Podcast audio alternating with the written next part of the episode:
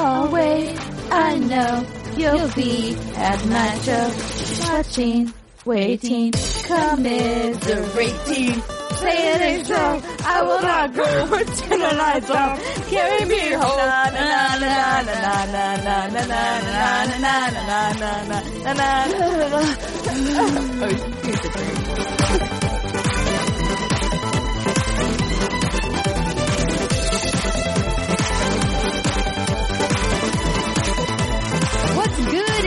everybody? Welcome to episode 52 of Oh the my- What's Good Games podcast. That means it's been a year because there are 52 weeks in a year. I know math. That's some quick math there, Christine Steimer. Oh Welcome God, so back to the to the studio.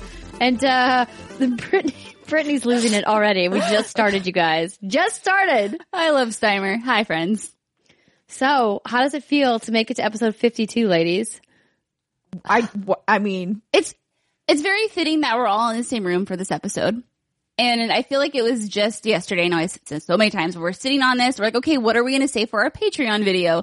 How are we going to introduce ourselves? What are we going to say and do? And we haphazardly, I think I wrote on a napkin, like a, a loose script of what we were going to say. And I remember sitting on here, the, this couch and talking about our Patreon video and, and something, I don't know what we're talking about. I'm like, cause I'm awesome and you should follow us on Patreon. And I felt like such a fucking idiot when I said that. I felt like an idiot throughout that entire shoot. That entire weekend was just no, kind you of guys awkward. were just because like it was just like you were like, why should they contribute to us? And I'm like, I don't know. I don't know. I don't know. But thank you for doing it, everybody that has. No, this 'cause, is like, we wouldn't reward. be here without Yeah. you guys. This is where it all started in this very room. That's fitting. Crazy. And we have some really fun clips that we're putting together. We have some photos that we're putting together. If you're listening to this bright and early on Friday morning, don't forget to tune into our all day anniversary stream happening Friday, May 11th from 10 a.m. Pacific time through 6 p.m. Pacific time. There will be shenanigans. There will be special guests. We will be playing some video games and yes, talking about what's happening with what's good in the rest of 2018 and beyond. So, um, I guess we kind of already started the show. Yeah. But this, of course, is your source for video game news, commentary, analysis, and funny stuff right here on What's Good Games. If this is your first time joining us, thank you so much for tuning in or for listening. I always say that, and I know everyone gets on my case about it. Why? Tuning in. Why? What's wrong with tuning in? Because technically you're tune not with your tuning, radio. Oh, pooey. right? Tune. You can tune? You can tune Hey. what you you can tune what you wanna do. Exactly. On what's good game. Is that, is that a real song or is that a Steimer a real song? song. Minus It's the a- What's Good Games It's a in living color theme song. Oh. Huh. Oh, well then. Yeah. It was a good show. I like, I like saying tuning in. Like I an like old in. I do too. well. It's Yeah. a crutch. It I. I use it often. It's wonderful, you guys. Crutches, they're great. Um, I don't know if there's any more housekeeping to do besides the um, the anniversary stream. If you aren't able to join us live, don't forget you'll be able to catch the archive at youtube.com slash what's good games. We'll be co-streaming to both twitch.tv slash what's good games and our YouTube page. Uh, so you can go to either of those places to, uh, to check out the anniversary stream and we'll probably be clipping that out at some point as well. So you don't have to watch the entire eight hour stream, but I mean, why wouldn't you? It's going to be wonderful. it. Gonna get No, I'm just kidding. It's fine. You can do whatever you want to do. Are you sure? I mean, we would appreciate the views, but Good job, Steimer. That was great. They're sold. And um, if you're um, listening to this, you'll probably want to know that we've made some changes to our Patreon page. If you haven't been there recently, uh, patreon.com slash what's good games. We haven't updated our video yet uh, since the departure of Alexa Ray, but that will be coming in the next couple of weeks. But uh, we will be updating our tiers because after a year of doing what's good, we kind of have learned a few things and we've talked to you guys. We've asked for your feedback and a lot of you have sent in some very helpful notes. And so we've decided to, um, to change just a couple of tweaks. For the most part though, it's a lot of the tiers are the same. Still got the secret segment, still got the happy hour Q&A, still got the postcards. So, uh, if you have yet to check them out, please do patreon.com slash what's good games. Um, so shall we get into some news? yes. Let's do, it. Muppet voices. Yeah, so good. Yeah, girl. All right. If you guys missed the, uh, what was that, two weeks ago? I don't know. I think I put it in the cold open on the Oh, audio yeah. version, the Muppet Voices. Yeah. It's So pretty good. good. It's a thing now. It is. It's a trend. Muppets unite. Oh, someone should draw us as Muppets. Oh, what? Last time I asked for some art, we got fire hour, fire, five hour Enya, Yeah, five hour five hour Enya, Enya. From, from Maddie, was really which was awesome. So I guess if you're really good at drawing Muppets and you want to draw us as Muppets, because Brittany loves to do the We would- Muppet, the Muppet voice. It would have to be like Statler and Waldorf, like in a I was imagining like thing Kermit the judging. Frog. Well, I would need to be Statler or Waldorf. I mean, I obviously have to be Miss Piggy. Like, Well, because she's blonde though. Because I thought Yeah. I would get Miss Piggy. well, okay, I that's don't know if fair. we're doing hair color. yeah. As much as personality. Maybe I could be animal. No, oh, they, no. I feel like No, she would be animal. She would be animal. Yeah, Brittany Yeah. would definitely be animal. You animal. can be Miss Piggy. Yeah. Okay, Yeah. it's settled. There you go. I'm one of the old men. There's your inspiration. You're like, which one has a mustache? That's me. Mm, yeah. I wish I had a mustache. So Oh, I boy. could stroke it. well, you know, there are products for that. We could get you one. Let's get you a a fake, mustache. a fake mustache. Oh, um, happy belated birthday, by the way. yeah, thank you. So, uh, do you want to tell us what you did on your birthday? Did you have a fun time? Did have a fun time. We just, I just had did dinner and, and karaoke because everybody knows I like to sing. So really? No, You? would have never No. guessed. Oh, Yeah, I wonder if one of these days we can take all of Steimer's songs and put them on a CD and sell it for like a two dollars. Oh, My songs are like 20 seconds long max. So yeah. but they're so full of love and personality. They Steimer. are- thank you. Yeah, I appreciate that. Someone I also like how you're sent, like, I need to take a drink after lunch. someone So- also also sent you flowers. Steimer. You did. No. So s- Brittany is very sweet. And so I'm walking up to my apartment. I'd just like gotten a massage and like done some errands.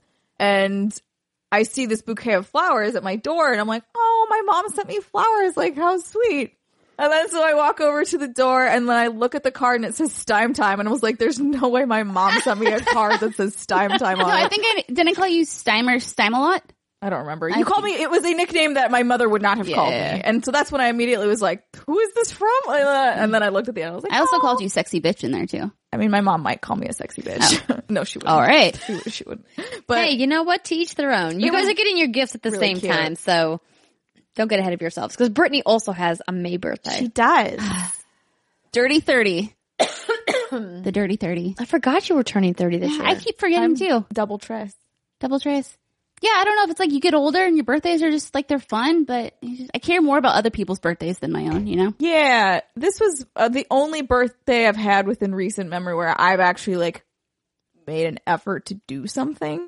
Mm-hmm. Um, and like I was telling you guys before, I realized I don't really like doing that. I mean, it was fine. I had a great time because we are all drinking and singing, but I was also in the back of my mind having that thing where I was like, is everyone having a good time? Oh my God, that person's like, are they okay? Like, do they need, uh, do I need help? Like, yeah, Yeah. like just you're like, Yeah. oh God, like I, I want everyone to be okay. Yeah, Is everyone okay? Feed them alcohol. They're fine. Some people weren't drinking and that's like really not a fun time when you're at karaoke. Well, then that's, there you go. I think it's a requirement. If you show up in this karaoke room, you need to drink. I don't know. John Drake doesn't drink, and Yeah, he but is John- a real fun time John at karaoke. is a different beast than That's most true. people. Well, And he is very fun at As a karaoke. former musician, he's um he's pretty excellent at karaoke. Mm-hmm. As anybody who's done karaoke with him can attest. you really kind of like it's sometimes it's hard to sing with him or not in the same room because like he just makes everybody else look bad. It's like going to karaoke with like Nick Chester or I've Steimer. never- Like they're just too good. I haven't seen the John Drake do the karaoke. I don't think I've karaokeed with John like properly. Oh, we should we should do So it. we need to do he that. sings a mean um kiss from the rose. Ooh, we did that one. We did that one. It was really yeah. good. Real good. Classic. All right, well, we're off on a tangent now. It's no surprise for people who have been with us since week one. But because it's week 52, there's gotta be lots of news and there is, thankfully, um, there's a giant dump of Nintendo information. We're like, uh, take that how you will. Um, so we're gonna go ahead and talk about, about, talk about Nintendo first. So, uh, they have revealed, did you like my rough transition there? No, it was Perfect. I was thinking because you know, like people have shticks for for like their different segments, and then I was just thinking ours should be the double wishing on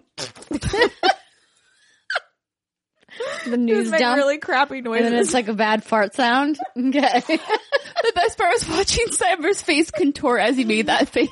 It was real awkward. If you want, if you want to see Steimer's face, don't forget youtube.com slash what's good games. Hit that, uh, hit that subscribe button, uh, smash that bell. That's what the kids are saying these days. yeah, for, no- for, for notifications on when our videos go live Friday mornings. Um, all right. So Nintendo revealed more information about Nintendo Switch Online, including pricing, save data cloud backup, and additional details about the classic NES game subscribers will be able to play when it launches in September. So pricing in the U.S. will have a couple of different price points. Individual memberships um, start at three ninety nine for one month, seven ninety nine for three months, and then for twelve months it's nineteen ninety nine. You can also get a family membership for twelve months, which will be thirty four ninety nine. How many people in a family? Eight, apparently, according to Nintendo, you can Wow. get eight account holders will be able to use the Nintendo Switch online service even on different systems. Now, there's no uh, specification here if it will be a full eight systems, but clearly this will be like Netflix where you can share your subscri- subscription with people. So should we just have our own little What's Good family oh yeah. subscription? Most Yeah, certainly. let's do it. Um, subscribers will have access to NES Nintendo Switch Online, a compilation of classic NES games. The collection will initially include 20 games, with more added on a regular basis. At launch, previously announced games Balloon Fight, Dr. Mario, and Super Mario Bros. 3 will be joined Yes. by Donkey Kong, Ice Climber, The Legend of Zelda, Mario Brothers, Soccer, Super Mario Brothers, and Tennis. Can I finally play The Legend of Zelda? I guess. Girl, you've been able to play that game for a I long know, time. but like uh, the Switch is the only Nintendo console I've actually liked in a very long time. What? Yes, yes, you can then. There you go. Uh, an additional 10 launch games will be announced in the future. For the first time ever, players will be able to enjoy these classic NES games online. Depending on the game, players can engage in online competitive or co-op multiplayer or take turns controlling the action. You can even watch other people, blah, blah, blah. friends can even watch each other play single player online games and pass the controller at any time. Every classic game will support voice chat via the Nintendo Switch Online smartphone app. And it will also be possible to oh, play these games offline.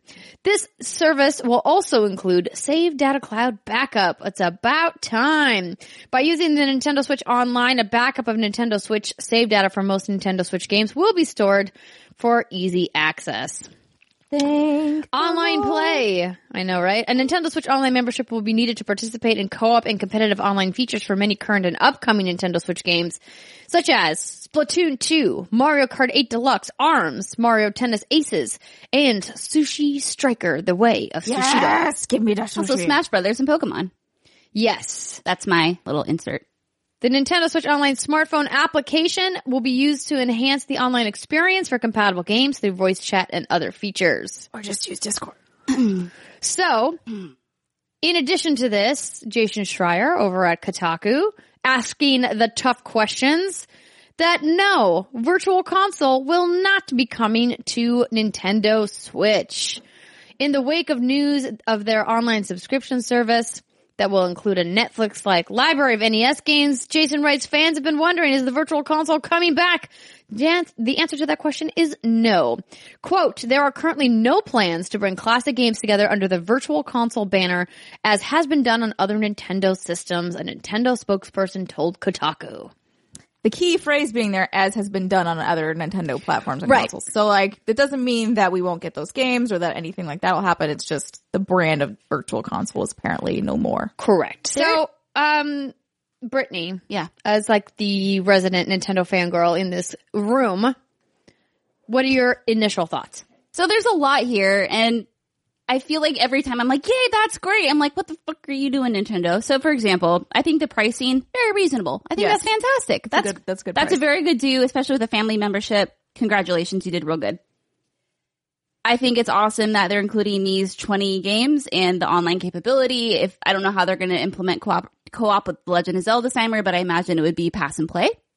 So maybe you and I mm-hmm. can play together. like, this part's hard. You do it. And the fact that you get these 20 games for this price, you know, it's well under what you would get if, if were you to purchase these games separately under a virtual console. So I think that's also fantastic. Now where I start clenching my butt a little bit comes mm-hmm. when it comes to the save data cloud backup. Now I know that's a fantastic thing in the sense that now we finally have the ability to save our data somehow. The problem is you cannot do it any other way besides this way.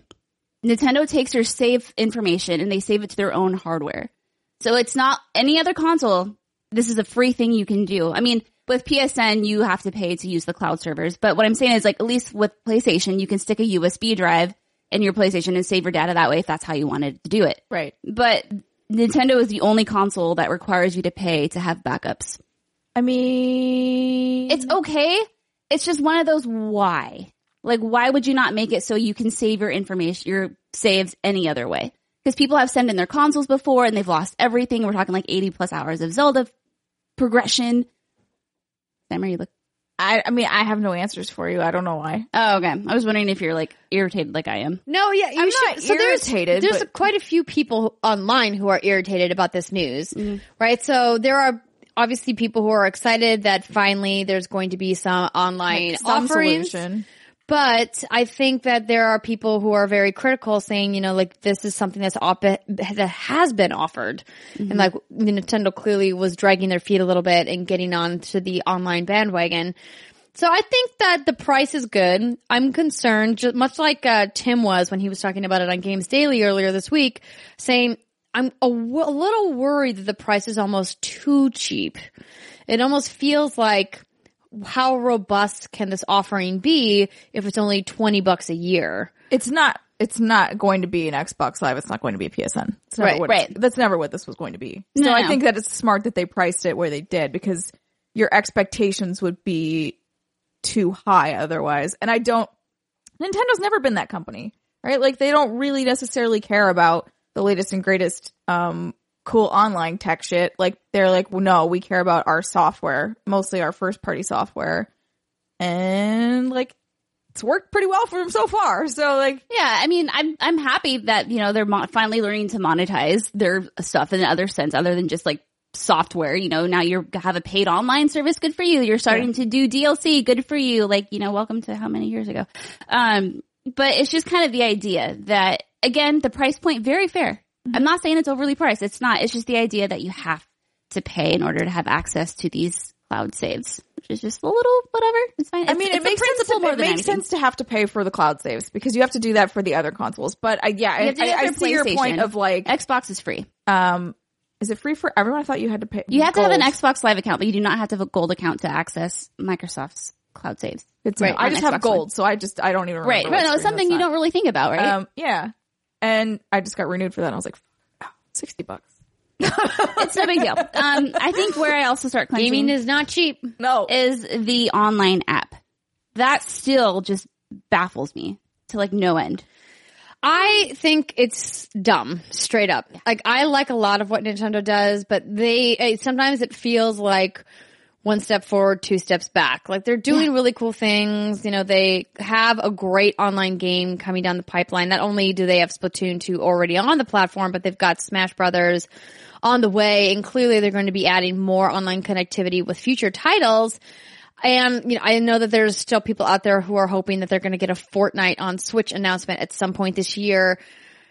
Making people use an app on your phone is, is ludicrous. Like Steimer said, why would you not just use Discord? it's just pointless at that point. Like, I guess I don't even know why you would bother And I because just, you would just use Discord if you have to use a separate. If you have to use a separate app, right. And I, I'm going to use the thing that everyone already has. I, yeah, and I don't understand why you want to just build it into your hardware in the first place. Why you have to make it such a into com- uh, well, because But- they didn't do it. I know they didn't, but it's just one of those things. It's like, okay, so, do it, so, so they that's have their the point. app. And so I was looking at Reddit on some of the comments and apparently you still cannot message friends who are not currently playing the game you're playing and are in the app. So there's no way of contacting your friends and you cannot remove friend codes. And that's Can't remove people? according to Reddit thread. Now, granted, I haven't tested this out myself, but it was one of those comments that had a ton of upvotes and no one was like saying, no, you're wrong, which the internet is, you know, they do that They a lot. usually do, They usually do that. Um, and so I know, granted, we still have a few more months until this thing like officially is like a paid thing you have to do. But the fact that they haven't changed these things or added these things in, it's just so wonky. I think what you just like mm-hmm. for this, you have to, and I don't know if this is their plan or not, but like the value prop here might just be the old games. like this might be the new virtual console eventually. Yeah, I mean, it definitely sounds like it is, even though they're clearly not calling it virtual console. Um, Well, it couldn't, right? Because that's a different ser- like virtual console is I pay for the thing, I own the thing. And if you're gonna do a subscription model service, you wouldn't want to use that same branding. It would be confusing. but for this price point, are we going to be able to get games from like newer systems? I think, uh, I mean, that's something where either they could like raise the price or they can rotate things out. I don't know what their structure is technically going to be, but, um, it might just be like, oh, we, you don't get to pick the games that you want at the time, you know? Like it's like a, what's the, like the Sony thing. Ah, my brain, because they have so many different services. PlayStation Now? Yeah, like where there's just things that you can play and you don't get to pick what those things are, but they're there. That's true. So it's you know it's not all bad. Like I said, it's priced reasonably. I like these twenty these twenty games that are coming. Well, the ones they've Generous announced. that they're giving you eight accounts. yeah, eight accounts. It's it's well done. It's just some of the the other decisions they made, like the online play, the Nintendo Switch app. It's like why try to reinvent the wheel? And that's kind of my biggest thing. Yeah, I just wonder. I mean, I know that they can't because they wouldn't want to work this closely with a third party, but it would be like, can you just put a Discord app on like the Switch and just call it a day? Like So that's crazy. pretty much what people are going to do anyway. So Right. you may as well just use the thing. Um, now when it comes to the virtual console not coming to the Switch, I, I try to look up, like, did Nintendo ever talk about the virtual console in any official capacity? And The only thing I could find was a press release they sent out February of last year, and they essentially said, we have nothing to announce at this time. We will talk about this in the future. I think it was always the assumption that a virtual console was coming. So when this news hit, everyone's mind blew a bit, but I mean, it's a, I, it is a bit of a bummer if it's only going to be some sort of subscription form where you can't just like get the thing you want to get because like the Switch is such a portable platform. Like, of course, I want to be on a plane, like playing Donkey Kong Country or some shit, and and not have to deal with do I need to be online? Do I like what sort of um requirements are going to be there for me? Uh, so Yeah. I mean, was a virtual console perfect? No. You know, you got this drip feed of games that you might not necessarily like. I think there's like over 200 on the Wii and the Wii's virtual console is going away January of next year. yeah, Um, and there are some other concerns that people have raised. For example, should the Mario title, should Earthbound, should Chrono Trigger cost as much as a lesser known Super Nintendo title? You know, like yeah. so that was another concern people had where they see room for improvement. Uh, but and and I see the virtual console. If it's going away, I'm sad because I too like like you, Steimer. I want to be able to choose what I want. I want to be able to play like these games on the go. But I think I think the way we're going to see these happen. Obviously, you have little portable consoles, but the little minis. I think you're going to see things like the Kirby collection that you saw on the Wii, where you got six games for about forty dollars, and that had you know from Game Boy games up to Super Nintendo games. The Super Mario All Stars collection, I think, had ten or so games. Yet those are all the classics. I don't know how much that was at that time, but I can't imagine it was more than average retail price.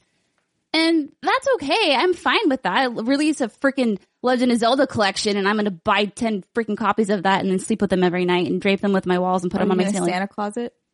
Drape them with my walls. That makes sense. Am I going to Santa closet? Yeah, I'd be like you good as Zelda and you good as Zelda. Absolutely. I will absolutely do that. It's more of an Oprah than Yeah. a Santa, but still. No, so I think, I mean, that's okay. I'm fine with that. I mean, you know, it's fine. Fine. Yeah, I would. I mean, like I said, I, I just want to buy the thing I want to buy, but I will also accept your collection. Well, I mean, so for example, For that, for that price point, yeah. so for like right now, like, and but- NES titles cost five dollars. yeah, that's way so if better you're than if you're forty. it- well, and if you're spending like monthly, that's four bucks. So it's like I know you want to buy what you want to buy, but for the same price, you're you know, or No, less. that's totally fair. It's more. It's more about the perception of having control over my purchasing than anything else. And I Mm. know that it's it's yeah, like you said with the pricing, it really honestly doesn't make a difference Right. or make any sense. It's just like a. It's the reason why people still buy physical copies. Right? And you're like, why would you buy a physical copy? You can just get it digitally, like immediately at your house. It's like, well, I want, I want the, I just want the thing. Mm-hmm. Right. Like, I want to know that I tech, I own it in some way. Yeah. Overall, though, interesting business decision. I know they have their reasons. Someone up there has done the math, and they're like, "Hey, we're gonna make more money if we do it this other way." So, what do you think, Andrea? I just miss. I like. I like the branding virtual console. I, I think that that's great, Steimer, but it's gone. No, I know. Goodbye. Like, it's gone. Goodbye. Bye, virtual console. I'm just glad that they finally came out and just confirmed it. Yeah, thank like you. we were going back and forth and making debates about it and being like, when are you bringing it? So like, okay, fine. I'm glad it's gone. I'm glad the one thing I wanted, they're like, no.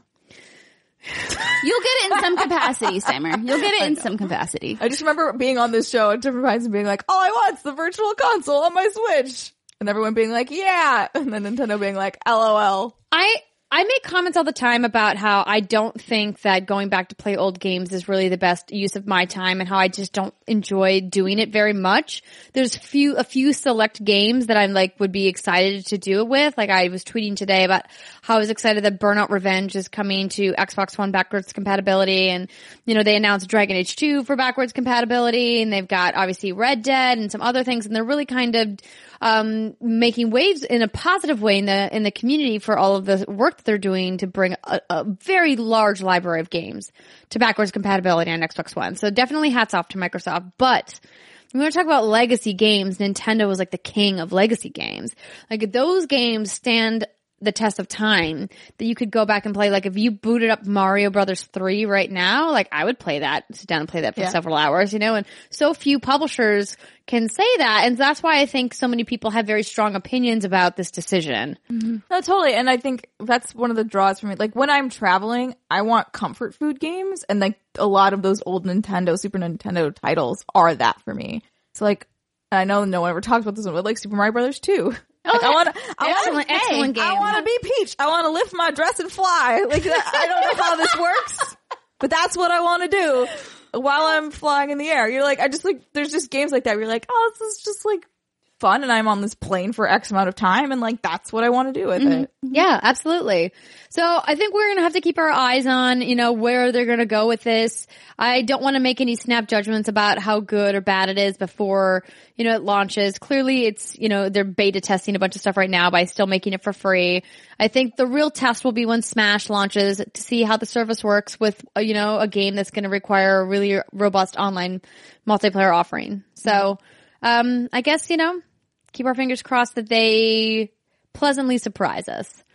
Um, next story, since we've been talking about Nintendo for quite some time now. Um, Game Informer has revealed that Days Gone will be the next issue in June. So, so uh, Jeff Cork over at uh, Game Informer writes, "Does the world really need another zombie game?" Yes. that's one of the many questions we had before heading to Sony Bend's studio offices in Oregon to check out Days Gone. After spending a couple of days playing the game and gaining a deeper understanding of what the studio is trying to accomplish, we came back with an enthusiastic yes.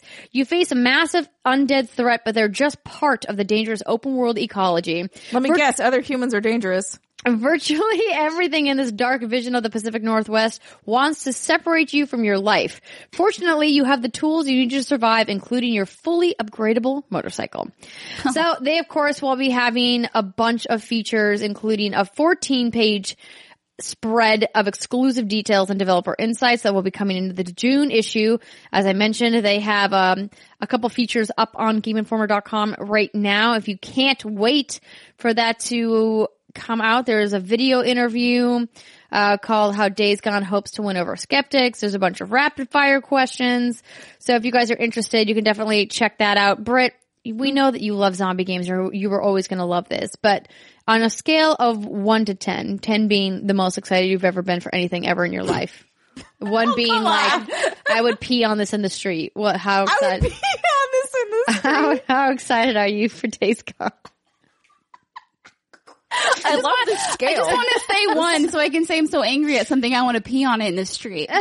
Um, I mean, I'm very, I'm excited. Okay, here's the thing. I love zombies. We all know this. This is not a thing that's up for debate. The problem is, is I have like in my head this perfect idea of what a zombie game is. Like a game, an idea of what a perfect zombie game is, I should What say. is your perfect zombie game? it would be here all goddamn day. But it's kind of like It would be, what, it would be Notes. what? she said it, we would be here all day because all day. Would take it her would be like State of Decay 2 with with the story. a story with a really robust story and not as janky. Um, so I'm very, very excited for this. Uh, you know, Would it have zombie bears? yeah, absolutely. It'd have zombie everything you could ever think of, Steimer. Okay, great. The, the the thing with Days Gone that I'm kind of, mm, you know, I don't, I'm not a fan of the hordes and hordes and hordes of zombies that Days Gone has. To me, it's I, Freakers? the freakers. Is that what they're called? The Yeah, freak- they're called freakers. I love it. Uh, you know, to me, that's not that that doesn't turn my crank, doesn't float my boat a little. You know, I'm more into the slow shamblers, but um, Is it World War Z that the Yes, yeah, World they War do the Z. hordes, Okay, yeah. yeah, I'm very excited. I I'm purposefully have tried to stay a little bit away from it so I can be pleasantly surprised when I hop in. I don't want to know too much about it, but I think I'm gonna have to dive into this feature when it launches because I yeah. I State of Decay 2 I thought was gonna scratch that itch, and while I'm very excited to play it with you ladies and Jason and whatnot, um, it's not gonna scratch the itch I want for a story driven zombie survival game. And I think Days Gone has the potential to do that. So I'm looking forward to it. I I agree with you on like the the demos that they've showed so far. The one where like, like the guys on the roof and like all these hordes are coming at him, and I'm just like, you're dead. Like there's like. You're dead. Like, there. What are you gonna do Now, in that situation? Now, I know there's gonna be some video game magic bullshit. Oh, she's pu- pushing up her nerd glasses, there, ladies and there, there are other kinds of zombies out there. If you look at the series by Z.A. Recht, the Morningstar Saga, um, well, you have these zombies that they're parasites that like inflict you. And so even though you're, you're kind of dead, you're kind of, you're just, you're just ill. Think of it, you just have a disease. And so you're like the superhuman maniac. Like, oh my so God. it's like a super flu. super flu and you turn into a super rabid human and then you Oh my God, actually can I get the super but then once you Like actually 28 Do I days get later. superhuman powers? But then once you actually die you From can't the flu? no no no from the flu from any sort of thing that Okay. normally would kill you besides a headshot Got it. you turn into the slow shamblers Uh, so there are different kinds of zombies out there interesting. oh yeah You're girl teaching me oh baby girl I'll teach you all things Um, my point was, so there was a different demo where like, where you used the, the horde of freakers on a camp of regular people. right? And to me, I was like, that seems dumb because now you've just made a whole bunch of new zombies. Right. yeah but you have a split second there or uh, like a window But where no, but they're like you're, so try- I think you were trying to like get something to the in the camp. Like you're gonna have to go there. Maybe, maybe not. I don't remember. But it was just like i- in the world now you have just added to the populace of the freakers, which I'm just, just gonna say a lot because now I find it really fun. I know, But you too. um, and I'm like, why? I mean, I get that those people maybe weren't good, but and fuck them are they better than the zombies? At least, like, can they? Are they re- Hey. like what's? The zombies What's don't have morals. here? The zombies will eat anyone and anything. They do not judge. People are assholes and they will kill people just for the hell of it because they're idiots. Have you seen The Walking Dead? I stopped watching that a long Okay. time. All I'm saying is that zombies are better people than real people. Wow. They don't discriminate. They don't judge. They don't kill for the sake of it. They They're just kill because that's really what they're being driven to do. Well, some of them are alive. Some of them are dead. It, you say tomato, I say fuck you. I did look for that shirt. You never found. it- There's a bunch of them. I didn't find a good looking one. Yeah. They're all pretty Let's poorly make one. Let's make one. It's not like copyrighted or anything. Yeah. Um. Okay. What do you think, Andrea? Are you you're what's what are your, what's your stance on Days Gone? Andrea's like anti-zombie. Uh, yes. but like, so I, I'm not an a, I'm not a zombie narrative, game You're fan. not into it. Yeah, so when this game got announced, I remember talking to Andrew Goldfarb when I was hosting for IGN Access and I was like, I'm sick of zombie, zombie games. I can't believe they announced another zombie game.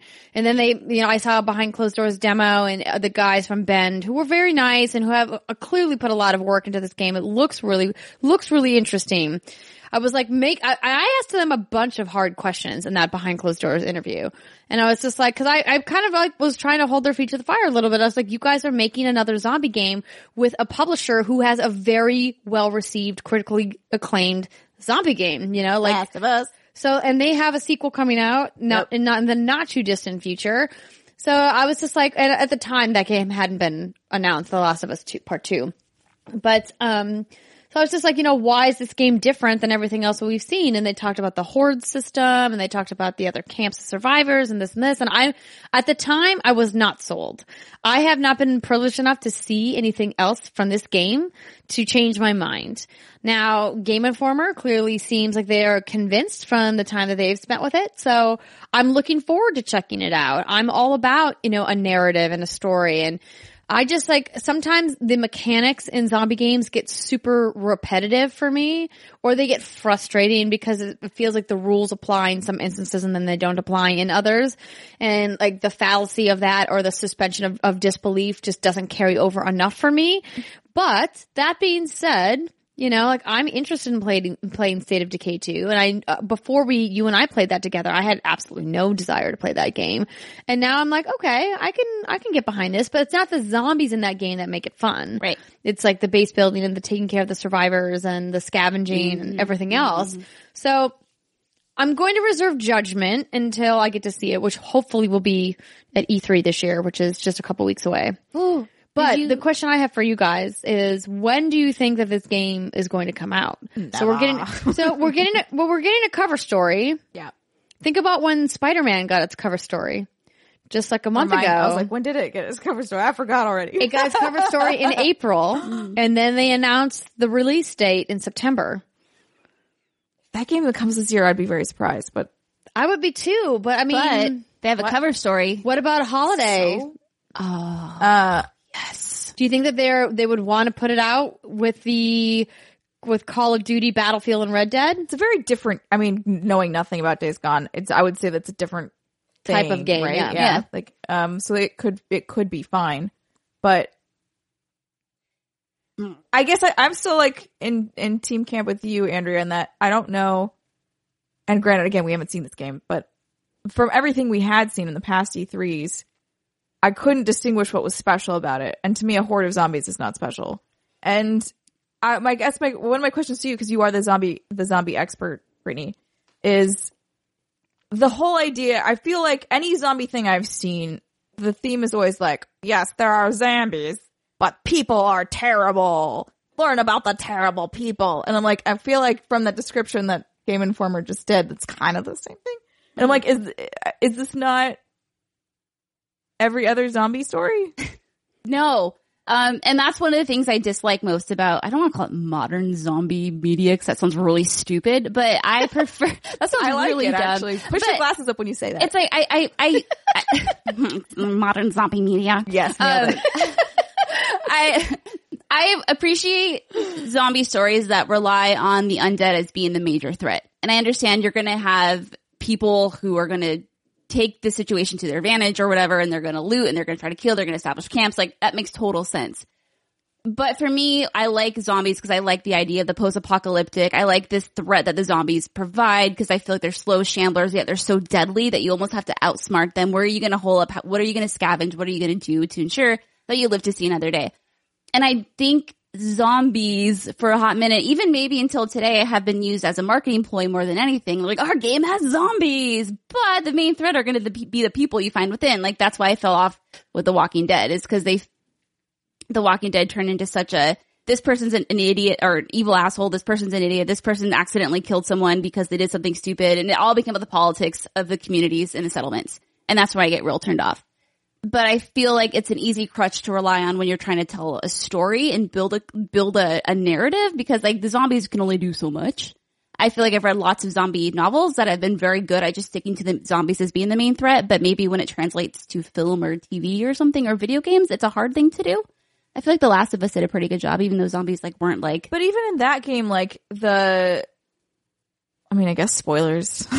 It's a really old game, but um, you know, like the threat turned out to mostly be the people. Yes, like you were you were fighting against zombies to try and get through to this area, or you know, to get to the fireflies. But But I feel once like you got there, it was like, oh no. Yeah, but I feel like all the encounters. No, no, you're right. but the encounters you had with the clickers and whatnot felt meaningful, and it wasn't like a random Yes. horde like you would find in Left 4 Dead, for and example. I felt like the clickers had had some personality, right? Mm-hmm. And it wasn't because it wasn't just one type of clicker. There was a couple of different kinds, and you know they all behaved so differently, and you had to respond to them.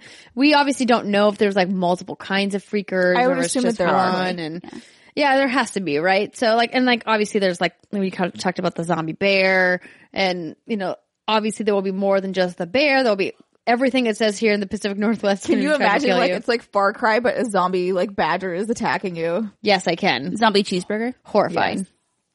Have you ladies played Dying Light? A little bit, not enough. And that one didn't appeal to you either. the thing about Dying Light that I didn't, I didn't like is because it, it just felt overwhelming. Like there was just too much to do. Um, and the the day and night system was a little too intense for me. It got a little. Got a little scary, a little too scary for me. I'm Yeah, not gonna lie. intense. I was like, what? Like my heart just kept like racing, and I was like, it's just too stressful. I can't play this game anymore. That's why the I stopped. volatiles will- yeah, that's yeah. why I stopped. Okay. So, But that's like my idea of the zombie game that I prefer. You know, there you are immersed in this post-apocalyptic world. There are all these zombies, and the zombies don't feel like they're just there to be like com to in, to induce combat. It's more they're there because they would be there naturally in a zombie apocalypse. Because zombie apocalypse is a real natural occurrence in life. yes, Um, it's so not fictional at all. Yeah, it's great, and it's co-op. If you ever get the itch to play it again, Andrea, which I know probably never happened, but I'm putting it out there. I would love to play with you. Okay. I will let you know. It's never happening. Speaking of co-op, Good segue. guess who's coming to Fortnite? Just Who? kidding. Uh, he's already there. Thanos. Oh my God. So s- beginning, um, l- la- what was it? Tuesday, I believe. Uh, Yeah. the Infinity Gauntlet limited time mashup mode for Battle Royale is, uh, what's happening. So if you guys missed it, I don't know how you could have. you couldn't, you Have can't. you not been on the internet? Um, so this kind of started out as a couple tweets from people and then they full on announced the mashup and then the gameplay started rolling out. So, um, clearly Battle Royale in Fortnite is the hotness. Everybody is playing it right now. And the Avengers also the hotness, smashing records all over box offices around the world. Smashing boxes. Smashing the, bo- uh, no. Um, oh no. so in Battle Royale, you can of course play as Thanos. If you guys have missed it, uh, the co-directors of Avengers: Infinity War, Joe and Anthony Russo, just like the rapper Drake and the millions of other players worldwide, are massive Fortnite fans. Um, writes Nick Romero over at Entertainment Weekly. So weird. Joe told uh, EW over the past few months while we were editing Infinity War, we'd take breaks to hop on it and get in a few games. And then we'd start thinking, how cool would it be to have some kind of Avengers Fortnite mashup? So we stalked Donald. That would be Donald Mustard, the uh, global creative director for, I think this is current title, uh, for Epic Games. Worldwide creative director. Worldwide creative director? Is that what it says? That's a fancy ass title. Um, so Donald is great. Um, and so let me read the rest of my notes here. Um, oh yeah. So out of the blue, I get this call from Joe, says Donald. After a bit of geeking out over each other's work, we started brainstorming these crazy ideas. It was really important that what, whatever we did, it had to be super authentic to both Fortnite and Avengers Infinity War and something that fans of both would be excited about. About an hour later, we had the bones of this awesome idea for a limited time gameplay mode and almost immediately our team got started. What a time to be alive. I love how fast Epic Games moves on things for Fortnite in particular. Oh, yeah. Battle Royale thing. I feel like they're like, we have an idea, let's do it, and then they literally, they literally just do the thing. Like I can't imagine another company being able to pull that together so quickly. Well, when you have a team of platform engineers No, at I your know. disposal, I mean, I get why that they are in the very unique position of being able to do this, but it's uh, it's still interesting to me. Freaking awesome. Do you want me to Um, just drink your wine? Ladies for and you? gentlemen, in a rare turn of occasions, Andrea is not a fan of her wine. so it's I, not a rare occasion. She's Oh. I'm picky as she's fuck about pickier wine. than I am. But I will um, drink whatever. I'll Yeah, drink but it from here's a the thing that Brittany, Brittany, a good point. I bought this bottle of wine intentionally. I was at a winery in Napa a couple of weeks ago and I bought this bottle, but I don't remember it tasting like this. Feel bad? It's, uh, you know, yeah, it's, it's it tastes, the thing is it just tastes more like a. Chardonnay What than is it? I'm, it's a, it's a blend. It's a white blend. Oh man, I feel like I just ate an iron bar or something. Whoa, it's not that bad. Iron bar. Maybe it's the whiskey. If you want to see Brittany give amazing tastes, t- uh, faces while wine tasting, patreon.com slash what's good games. It is our exclusive video for the month of April. I don't know how you do it. I like that one though. Delicious. Florist floor You like flavors. forest floor flavors. Um, so Anyway, anyway, um, a lot of people seem to be really liking this mode. There's been a cry from the community to add it as a as a permanent thing. Clearly, the licensing deal with Thanos and Avengers and Disney's got to be limited. I would guess. Right. Not that we Epic can't limited? afford it at this time, but like, no, we don't. How long? Or they're just like it's They a did thing. not, yeah. time. Okay. So uh, you can play as a Thanos. So You the find the gauntlet. Right. So you have to take him down and then the, when you kill him, the gauntlet drops and then you pick up the gauntlet and then you become Thanos. Become Thanos. and they had to nerf him pretty quickly after the first like 48 hours, uh, because they were like, listen, he's supposed to be OP, but maybe not that OP. Yeah, maybe not unkillable. Yeah, so they uh they nerfed his uh shield but then brought up his health because the way it works is um for people who haven't played in this mode if you kill other players as Thanos, your shield regens, but your health never respawns. So like as your or, or regenerates. So as your health goes down, you know, you just have to obviously keep killing players to keep your shields up until you don't. But he's got this cool ground pound jump ability. He's got the purple laser from the from Oh, the we- Power Stone, and um, Sure. yeah, it's uh, it's a thing. It's happening. It's cool. I think so it's if you've missed fantastic. it and you want to jump in, get in there. This is a good time to be alive, ladies and gentlemen. The last craze that was this insane was Pokemon Go. And these usually don't happen back to back as this frequently. Pretty It's awesome. it's bigger actually, bigger than It's Pokemon awesome. Go. Um, all right, next story. EA has confirmed that Anthem is coming in March 2019. They've confirmed this thing a lot though. Well, Like they're like, it's coming. So CFO Blake Jorgensen from Electronic Arts says the game will be shipped in the last quarter of the year and in the last month of that quarter, meaning we'll probably have limited restocking of the title even if it's extremely successful.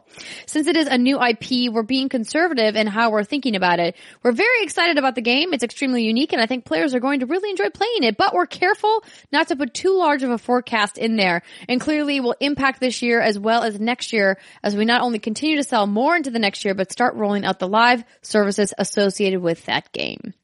Anthem, Anthem, my sweetheart, come to me. It also sounds like they're going to be, I'm trying to pull up the quote right now, um, based off what they said, an extensive beta testing shenanigans going on. Oh, I'm sure. yeah, Good. obviously, which But I don't want to do any of that. I do.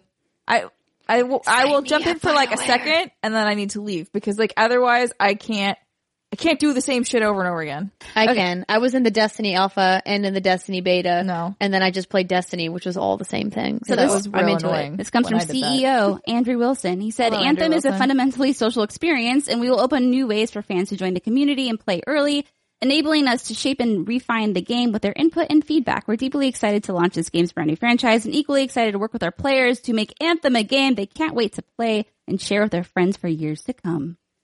Yes, do that. Okay, yeah, probably I a would- good idea. I Listen. mean, I'm down to have a game that I can play with you guys for a long time. Like that sounds great. Stardew Valley multiplayer. Well, yeah, but that's I mean, eventually you're like, we've married each other. What else can we do? Oh my gosh. I mean, this isn't like surprising news, right? I think that's why we're kind of like, well, yeah, I mean, this game was definitely not coming out this year. If they can figure out their end game systems, Hmm. which Destiny failed to do twice, they will be okay. Can they do it? I have no idea. Bioware. It's Bioware, but they've never had to build an end game. Yeah, I, I, That, which is the same as Bungie. Bungie also never had to build an end game. Yeah. uh, I'm, I'm I'm remaining optimistic. You know, this is I we don't we don't know enough I'm about this game. to also I think of can't- like if any other EA studios have really had to do that, and I can't think of any. I think I don't know. I don't know. We, we just don't know it. The problem is like this game was announced. We don't know enough about it, so we're in, we're in our minds. You're and we're friends com- with jetpacks flying around, exploring the world, getting XP, and shooting shit. yeah. And so we have it in our mind, and the only thing we can ever compare it to is freaking Destiny. Staring at Andrea until she cracks. I know it's gonna happen. Uh, What do you think? oh God, Sniper. Listen, I am a fangirl of anything Bioware does. So, Ops, yeah, of course. so like, Anything yeah, pretty much. if they would wait. No, I was trying to reuse the thing you said earlier, and then I fucked it up in my head, so that's not gonna work. A Okay. fangirl in the sense that you, if, if they make a mistake, a la Mass Effect Andromeda, you're like, you know what, the potential was there, you just weren't, you didn't fill up your full potential. I listen. I still really like. I I, was gonna still say, I like Mass Effect Hey, Andromeda. I really liked Andromeda Um, as well. Did it have some issues? Yeah. But did I play all like 65 plus hours of that game? Yeah. But okay, here's the question though, because I also really enjoyed Andromeda, and when I was playing it before it released, because I had a review code, people were texting me like, "How do you know?" People also had the game. They're like, "What do you think about it?" I said, "I really enjoy it. I think it's fantastic. I think it's great." But then it came out, and it feel I feel like most people did not like it, obviously. But because we still do enjoy it so much, is that because we're Bioware fangirls, or is that because we're we're more willing to accept the faults, or is it that it really was a good game, but just not up to Bioware standards? You know what I mean? It was like, yeah, I would say it's like it wasn't. and I don't think any of us would be like that was the best game Bioware has ever produced. Well, no. Um, but I'm trying to define Bioware fangirl. No, Mass here. Effect 2 was the best game, obviously. I still stand by Mass Effect One, but mostly for the story. I can't forgive the Mako. Can't do it. Oh my god. No, so I hated the Mako. But then after watching videos, like where there's gifs and stuff of the Mako where it's just like, I'm the Mako, fuck you. And it just like bounces like, I walls, fuck walls. Like just doing all these things. I'm like, actually, that was kind of Like the. Skyrim Like, Horse. It wasn't that bad as I thought it was. Cause then I went back and played it and I was like, yeah, this is janky. But if you just jump around, like if you just boost constantly, it's actually pretty fun. Anyway, I'm excited for Anthem. I'm excited to I'm find out more. I'm excited for Anthem, but I'm I'm Team mostly- BioWare, always and forever. I just want to like learn more about it. Yeah, so we can stop and I want them much. to give me a beautiful cape. And comparing it to Destiny 2 right now, which doesn't have the best reputation going for it. I mean, let's not. Although, if they can do any better than them, they'll be okay. But the part that will be difficult, and that Bioware has always, I think, struggled with, is getting the shooting mechanics down. Like, obviously, that's something Bungie's like got got in spades. Yeah. They know how to make a shooter, but Maybe Um, Bungie and BioWare need, oh, we've talked about this. yeah, we make a about baby. Bungie and Bioware need to make a baby. Bungie squared. Oh yeah. I wasn't called Bungie wear. Bungieware works too. I like it. Although it sounds like underwear. Yeah, it does. I would buy that brand of underwear. What if they were? They should make thongs. Bungee wear thongs. You heard Maybe it we here should first. move on to the next story. Okay. How do you guys think about that? That sounds great. All right. So, bungee thongs. Uh, Walmart Canada has listed a boatload of games. Walmart just was like, LOL E3. Literally, that's what they were like. So if you guys missed it earlier this week, um, over on Reset Era and of course our uh, favorite sleuthster, Wario64, uh, on Twitter also listed, uh, this Walmart Canada listing, which was a screenshot and a bunch of black box art with white text on various PS4 or Xbox One uh, green or blue labels with a bunch of games, some of which are confirmed, some of which are not. And so the debate has now begun. Is this completely bogus? Is it partially real? Is it all real? We don't know. So some of the games listed uh, on their website, which of course has since been taken down. um, Just Cause 4, Splinter Cell, Dragon Quest 2, Lego DC Villains, Borderlands 3, Rage 2, Gears of War 5, Forza Horizons 5, LOL, Assassin's Creed. Yeah. So the thing about this list that has me excited is one, there's a couple things on there that we know are real, right? Like we know Borderlands 3 is a real game. Gearbox has said that they're working on it. Yeah. Uh, we know that, um, what is it? Uh, well, I guess we don't know. Well, mm, Like Forza's a confirmed thing too. But Forza, the but it was, interesting but it's part about Forza that- Horizons 4, not, not five. Yeah, because the last one was three, so it'd be weird if they did five. Yeah, Sure, Well, the but, I Division mean- Two is on this list. That's, That's confirmed. coming. The Last of Us Two is on this list. That's confirmed. Uh, what else is confirmed here? We've got so we've got some usual suspects. We've got uh, Metroid Prime Four. That's confirmed. Uh, NBA 2K19, Super Smash Brothers, uh, Final Fantasy VII remake. um, with what is this? Destiny Comet. So that's the Oh. interesting one. So that was the original code name. Um, for it well, it was in the Destiny contract that was leaked between Bungie and Activision. Um, so I mean, there's some of this stuff is like plausible and clearly some of it is not. The thing that I, that really got people in a, in a stir was on Twitter, the Oh, official Rage, like verified Rage account from Bethesda, um, from publisher Bethesda, I should say, um, responded to this saying, saying, um, they created this image saying, Hey, Walmart Canada, here are a few notes. They have got a giant anarchy, uh, symbol. They have incorrect key art. They've circled the, the name and said wrong font, not all caps. And then it's missing the age rating. And then Bethesda's official account responded, dude. And then Pete, Hines, um, their VP of marketing over there also respond, also responded. So to a lot of people, that's like, is Bethesda just getting in on the joke or is this some I think like it's them getting in on the joke, but also soft confirming. And then like Yeah. what I really appreciate about this image, number one, they use pink, which bless them. pink paint, yes. And then also they use Comic Sans and Papyrus fonts, which is amazing.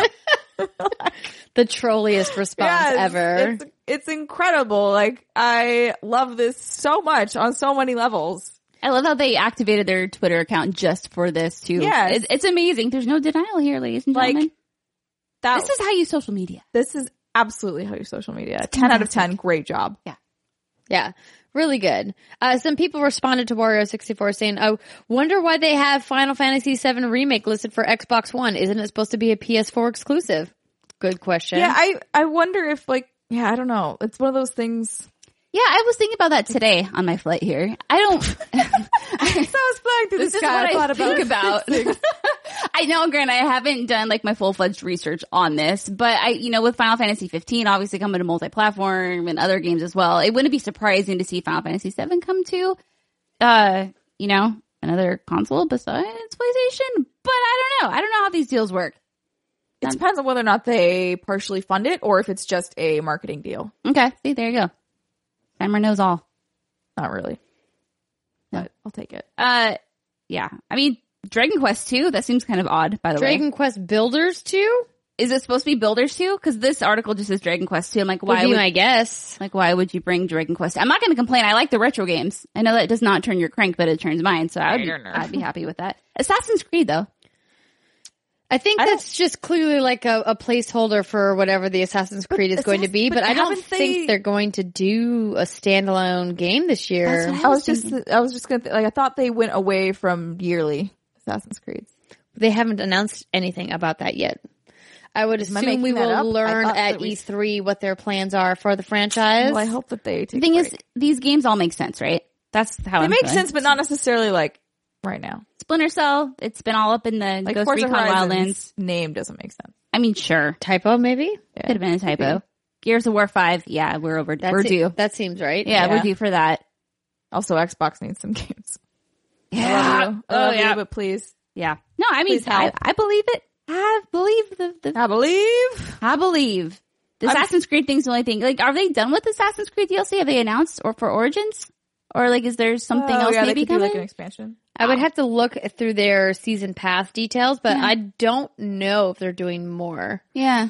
It's a good question. Dun, dun, Just dun. myself bleed. Are you okay? Yeah, I just ripped a hangnail. What happened?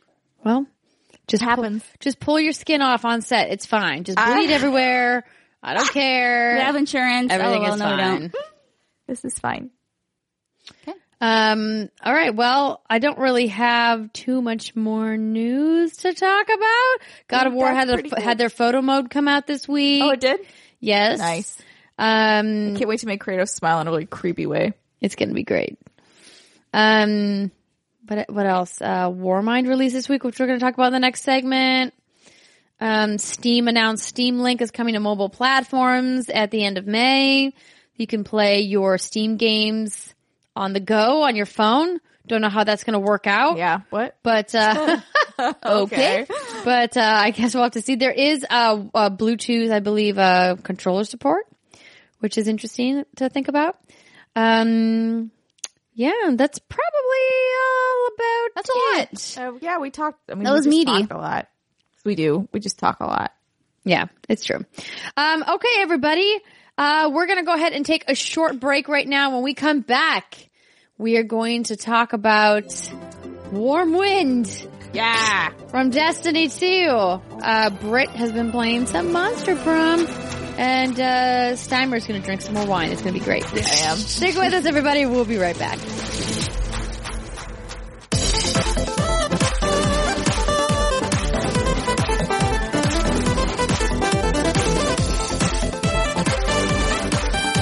Welcome back, everybody. It's segment two of the What's Good Games podcast. And segment two this week brought to you by patreon.com slash what's good games. Taking a cue from our friends over at Kind of Funny who use their ad spots to sometimes talk about what they do. I figure we better talk about what we do. Did you know, ladies, for just a buck, you can get access to the happy hour Q&A? Really? Wow. Just a buck. I heard we're extending that as well. we Ooh, are. dollar. What? Did you say Undalar? Yeah. That's right, Steimer. It's going to be wonderful. If you missed our live stream where we talk about all of the Patreon changes, that is one of them. We're not going to go over all of them here because by the time this show goes live, we will not have yet talked about them technically. So if you guys want to catch up on all of the changes coming to patreon.com slash what's good games, please check out the archive of our anniversary stream at youtube.com slash what's good games or on twitch.tv slash what's good games. But we also have some fun secret segment tiers. We've got, um, a, a in real life postcard tier. You can also get in on the new changing of the $10 tier, which I can't talk about yet. Um, There's some cool stuff. Go check it out. yeah. Yeah. What she said. Also, if you're listening to this between what time are we starting? 10 a.m. Pacific time. 10 a.m. to 6 p.m. Pacific time. You might be able to catch us live at youtube.com slash what's good games or twitch.tv slash what's good games. We might be in the middle of some announcements. And we'll Or be giving away some video games. I've got a bunch of codes, you you guys. are? I got them queued up, ready to go. There will be cake. There will be food. Ooh. Sammer said there would be pizza. That's I mean, new to me, I but we were talking about garbage food, and now I just want to eat garbage food. Yes. We were talking That's what about we getting getting old and fat and eating whatever we want. Yeah, someday. Um, but we what we love most about uh, our Patreon is not the awesome content or the streams. It's you guys. It's the patrons who really support us, and we have such a great community there who not only talks to us and gives us great feedback about the show, but talks to each other. Uh, there's a lot of camaraderie between people who make comments and posts on the Patreon page. It's a great place to connect with other fans of What's Good Games. And it helps bring the show to you guys 100% free. If whether you listen to the show or whether you watch the show, it is brought to you by the fantastic people who support what we do and allow us to keep the lights on, to keep the cameras rolling, and to make the, the uploads flow like water. Or, or the wine. That too. um, so thank you to everyone who does support us again at patreon.com slash what's good games. So, Britt, before we get into Warm Wind, I want to talk about Ni no Kuni 2. You have been playing this. So this game has been out for what, a month now? a few months. I think it came out in no. When did it come out? I don't know. I feel like it came March out February, some- when I was February. gone. Oh, no. I hadn't been home in like weeks. I feel like when this game came out. Let's look. Let's look at it It was March. It came out on March 23rd. Okay, so I was right. I was Hey, right. yeah. Uh, yeah. So, um, I never finished the first Ni no Kuni, but it's one of my f- grandma's all-time favorite games. She loves level five. She loves Dark Cloud one and two. I've mentioned this before. Whenever I see her, she always asks, have you heard about anything Dark Cloud 3 related? And I'm like, sorry, grandma, I don't know if that game's ever coming. So I said, hey, level five has this game called Ni no Kuni. I bet you would like that. Some people made it. She fell in love with it. And so her excitement over the first one, I'm like, you know what? I couldn't really get into the first one, probably because I didn't try hard enough. I'm, I'm gonna try the second one. And honestly, and it is like one of the most wholesome, feel good. I think on Twitter I called it chicken soup for the soul mm. RPGs I've played in a hot minute. It's super, the, the colors are super vibrant and, and but it's, it's like fairy tale esque in the sense that everyone's just happy and everyone has that positive attitude. Some shit does go down. You I know, was about to say there's got to be a your, problem. your, there is, you know, your dad may or not have been poisoned, or not your dad, the, the king may have been poisoned. This all is revealed within the first few minutes. papa. Yeah, but so where I'm at, I think I'm about 15 hours in, um, is I have my core crew of people and I just got into the kingdom building, which is, Are you starting? That mean okay? So yeah, like the build, the base building stuff. it's Or not. base building. It, I haven't gotten too far into it, but I think it can get really intricate and really in depth. So something about Dark Cloud that I really loved was the town building. You got to build towns in that game and Multiple. Yeah, or yeah, or no. It's been long. I, you can play, do at least one in the first Dark Cloud, and I think in the second one, someone's gonna have to correct me. But I know there was because I have very like distinct memories of building the towns and placing them where they need to be. Um, but it's just one of those games that fills you with like warm and fuzzies and hopefulness, and it's just a positive, uplifting, feel good title, and it's been really cathartic to play. And I would definitely recommend it to those of you. And the combat isn't turn based; it's all action. Oh, So, and you have three party members at a time in your group. So you can circle through them. You, in each party member has their own skills and it's all like real time stuff. So if you want to be the mage, you can play as the mage, but all characters level up even if they're not in your current party. thank God. Yeah, that's the best. I like get so irritated with modern games where it's where you have to have that person in your party for them to level, and I'm like. Then I'm never going to use them. Why did you even bother making more people than there were slots? Yeah. And it's something, no, it's true. Something about this game as well that um, people had talked about was that level five did say it's a little more streamlined. Remember we were talking about this, Sure, yeah. and I'm that okay it's not that. full of tons of fluff. And you were super excited about it. You're like, thank Yeah. God. So it's supposedly only like a 40 hour game. I can see myself Even doing- with the base building?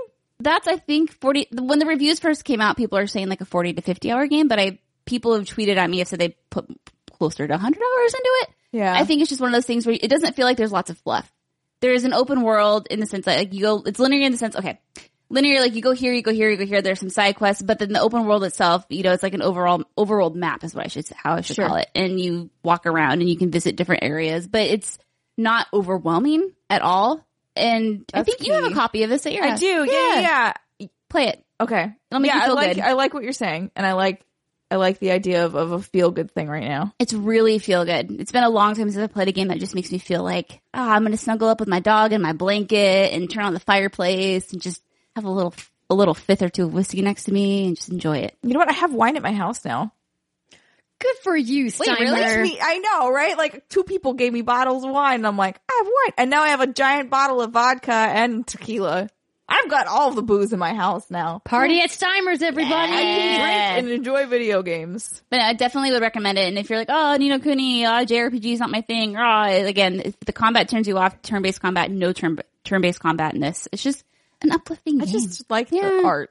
And it's- mostly. yeah. How involved is the base building? Um, mm, it seems like a lot at first, and like I said, I just sort of dived into it. So it's not like every area of land is predetermined in the sense that you're going to build the weapons workshop here, you're going to build the Okay. armor workshop here. But to do that, you have to spend money, and the money cons- consistently accrues while you're playing the game, and it can it, it accrues at a reasonable pace. So it's not like you have to just like sit there and No, no, no. Okay, yeah, that makes sense. And then what you do is you spend research, you research and you upgrade the buildings. And in order to do research, you have to have enough personnel in the buildings. You have to hit hit a certain requirement in order to research and then you have to spend money to do so. Anyway, But you're not like city planning this thing. Like it's already laid out. You're basically No. just getting the points 100%. required to Yeah, yeah. level it up. it's, it's, it's good. It's, it's a Okay. feel good thing. It's not like Okay. this is a, oh, this is so annoying. Rah. It's like, well, I wasn't sure. Like. I, I had read lightly about the base building stuff, but I wasn't still. I still wasn't quite sure like what the time commitment was there. Yeah, I know. I'm at the point where the bases are helping me because my equipment, I may have grinded for a little bit, is like way overpowered. So the buildings can't do anything good for me right now, but they'll get there. But yeah, definitely would recommend playing it. Cool. Goodness, there's a ghost in the studio. Oh no. It's No. just some wind outside. I like all there's it is. also there's also a couple squirrels that live in my backyard. There's no way of uh, squirrels at the door. where they where, no, but they'll they'll run across the the the the ceiling, the roof every every once in a while. You're like, here, I'll be out here editing a video or something, and I'll be like, Have you named the squirrels? oh, I haven't, but I should. Yeah, let's because one of them's a black squirrel, so he I always he's very recognizable. He's got his little bushy tail. He's really cute. Those Aw. sound actually pretty cute. Yeah. Uh, the other one is just like your average, uh, The brown- average the average brown squirrel. So I can't tell if it's the same one Should every we year. call that one Joe because he's an average Joe? Sure. Okay. All right. I You don't named- know. Somebody else named the black one. I was, okay, because I just got done playing Bayonetta 2. So you can name her Bayonetta, the squirrel Bayonetta, like the Umbra Witch. Oh, and, if- and if it was like a light squirrel, you can name her Jeanne. Oh, that's cute. That is cute. Eh, but you know, if the other one's You saying brown. we should name the squirrel Bayonetta? yeah. I like this. Okay. And name the brown one Jeanne. Joe and Bayonetta. Oh, Joe, that works too. Done. Official mascots of what's. Do we still have our spider friend in the corner? Um, yeah, what happened to Kratos? No. So we used to have a. Was it a, just a daddy long daddy leg. long legs, and we named him Kratos in the studio, and he was directly behind us, but he's no longer there. So That's okay. That's what spiders do. They appear and disappear. It's true. there we Oh go. my god. Sorry. I've Did you see some- another spider No, this reminds me of, this has happened twice in my current apartment. So like, get up in the early morning, gotta pee. And then like, you look, oh, I look over and there's a mother fucking spider that has dropped down from the skylight and it's just like eye level with me. But it's really tiny and also invisible, like slightly, like see-through, like it's a see-through spider. And I'm just like, I literally just yelled no at it and I was like, no, get out of here. What are you doing? And then it started like crawling like while you're peeing, Yeah. Isn't that like the fear? I always am like deathly afraid there'll be like a spider like under the lip of the toilet. It's happened to me. While, while you're sitting on it? Yeah. No! Ah, flushed it's like every woman's sucker. worst nightmare. It happened to me and it was Oh. okay. So it really is not that big of a deal. how is that okay? I don't know. You just hit the flush and then it goes down. Oh, it didn't like crawl. didn't like crawl on me. that would be horrible. I'm always worried that they're gonna be in a toilet paper roll, like chilling in there. Because I've Oh. seen I've seen a video of like the Australian spiders like hanging out. Okay, Australian spiders are a whole different thing. Yeah, they're creepy AF. Like they're the worst. Yeah. Like the 100% worst. It's the hu- the giant ones, Like the that are, as big as husbands? your. Yeah. Ugh. No, thank you, sir. Diana told But me But you know some what doesn't have spiders? Ni no Kuni too, that I've noticed so far. Oh yay! It's a good wholesome game. It's a great. That's Great, a great wholesome game. Um, so speaking of bugs, there's a giant bug in Destiny 2 War, War, War, I keep wanting to say Warmwind. Warmwind. it's your fault. Warmind, expansion 2. What's the bug? Um, it's a god worm. So, sorry, um, if you're familiar with Destiny, they, you know about the Hive. Mm-hmm. It's one of the enemy factions in Destiny and in Destiny 2. They're essentially like a, a bug-like humanoid race.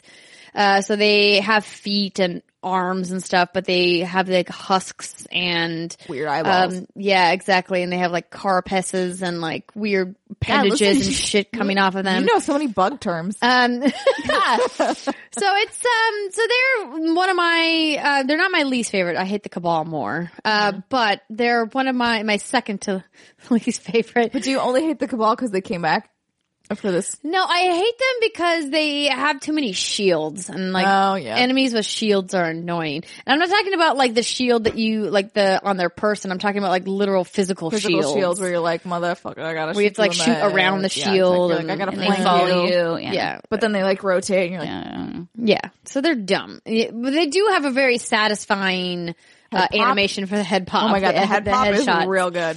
Um, so as suspected, the hive in the game are very identical to the hive in uh, other parts of Destiny. They But just they're, but excuse me, Andrea. I believe they are frozen this time. they are they are frozen. They have ice on them, and that's literally the only thing that's different. What do you mean? I mean, Like, like, literally, physically, like they only looked- literally, the, that's just they just have ice on Like them. like a blue sheen, like They're a shimmer. just cold. Yeah. They're just cold It's- hive. Yeah. Um, I had, I supposedly in escalation protocol, there are different types of hive that are new for that mode. I haven't gotten to play enough of that yet. So, uh, I finished the campaign in about two hours, a little less than two hours. Oh, whoa, really? Someone, Yeah. um, I thought I read somewhere like someone was like, "This was a nice meaty campaign." They Yeah. lied to you. Someone in the Facebook Facebook fan page, I think they said they got like eight or nine hours out How of it. How did they do that? maybe of the whole the whole thing when you incorporate some of the public events and you incorporate because here's the thing like after you finish like the story missions then you have to like go on like a, like a fetch quest for these like data points and blah blah blah And, um so i haven't gone through all of that yet but um the story was just it, surprise, surprise, felt a little lacking. But here's, I didn't want to make this a, a, a negative about everything I didn't like about it because I, I'm excited to jump back in, and there's a couple of reasons why. First, I really love what they've done with the reworks on the exotic weapons. And this is one of the highlights of the new expansion. Um, taking guns that you've maybe stuck in your vault and you haven't used for a while, putting them back into your active inventory and getting to play with them again see the new animations and see how they've changed the way that they feel a little bit weightier, that they have more power. Um, you as a guardian feel a little bit more powerful now, which is great. So really been enjoying that, that whole, whole exploration. Uh, love that they've finally implemented the emote wheel. That's great. Uh, love that you can dismantle weapons directly from the vault now, which is amazing, but like a, such a small, fi- uh, such a small thing. Um, I like that they've added in this like prismatic artifact type thing. I, I think I'm getting the, the verbiage of that wrong. Uh, at at the Eververse store, which is the uh, microtransactions that you can pay to buy silver and then buy stuff uh, in the store. So what they've done now is they have this thing and they refresh it every six days. So when you activate it, you can't roll what you already have rolled before, which is a nice change and a needed change because if you're paying for loot boxes. For getting crying out loud, don't make time. duplicates. It's already bad enough to pray to RNGs to get something you don't necessarily want, but to, then to get a duplicate of the thing you don't want is fucking infuriating. And then you're just like table Yeah. flip. And what's nice about it is that you can see what's available on the roll, and if you don't really like it, you can be like, nah, not for me this Wait, week. you see the odds? Uh, no, you, you just you see see what the items are for that Oh, okay. week. So, and then the supposedly, Oh, okay, I get it. the inventory will change every week. Got it. Um, so we have to uh, obviously wait until next week to see this, like how diverse the inventory is going to get. But, Sure. um, so, so that's great. Um, haven't gotten to try out the Crucible stuff yet with the new ranking system with Valor and Glory. Looking forward to trying, to trying that out and getting back in. Um, I did quickly get to level 30, which is the new level cap. Um, Motherfucker, they changed a little. Yeah, but it's you do like I said, you do like two hours of, of gameplay. You're there.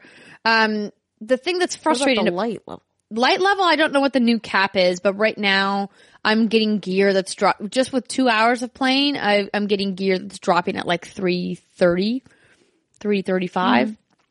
Roughly. Pretty sure I'm still in the 260. Oh, you'll be able to quickly get up there though. Um, Will I? yes. RNG Jesus doesn't like me. Yeah, but he- the thing is, uh, getting up there is not as hard as it used to be because infusion is much easier and it's not as expensive now. Um, the exotic drops are nicer. I had one piece, um, uh, the exotic gear piece that I got at the end of the, or the, not the end, but like the last main story mission, uh, dropped at 345 which was nice. And all of my other stuff was dropping in the low 330s. But like that's the thing is like the exotic gear has the chance to drop up to 15 above your current level, which is good. Um, haven't seen the new raid layer that drops today, May 11th, the day the show comes out, but looking forward to trying it with the, uh, What's Good Guardians, our clan. Uh, sorry, I've been very absent from that clan, but I feel like hopefully, most uh, people have. so, but hopefully Salisbury is holding it down as our as our clan admin.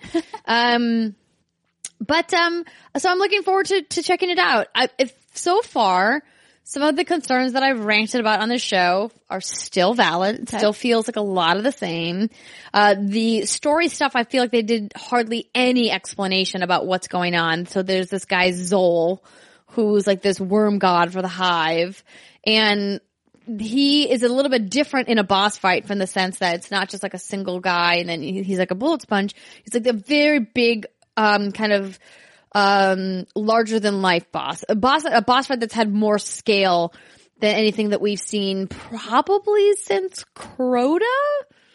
Uh, which is crazy to think about. Um, there's been some good, really good boss fights, um, in, in Destiny, but uh, this was, it felt again felt a little bit too easy but i don't want to like rehash all the concerns because we've talked about how a lot of the things that i was really bitching about are stuff that they've said they're not going to implement until the fall expansion which is supposedly comet 2 or whatever this leak that walmart canada had um but so far liking it reminds me why I love Destiny.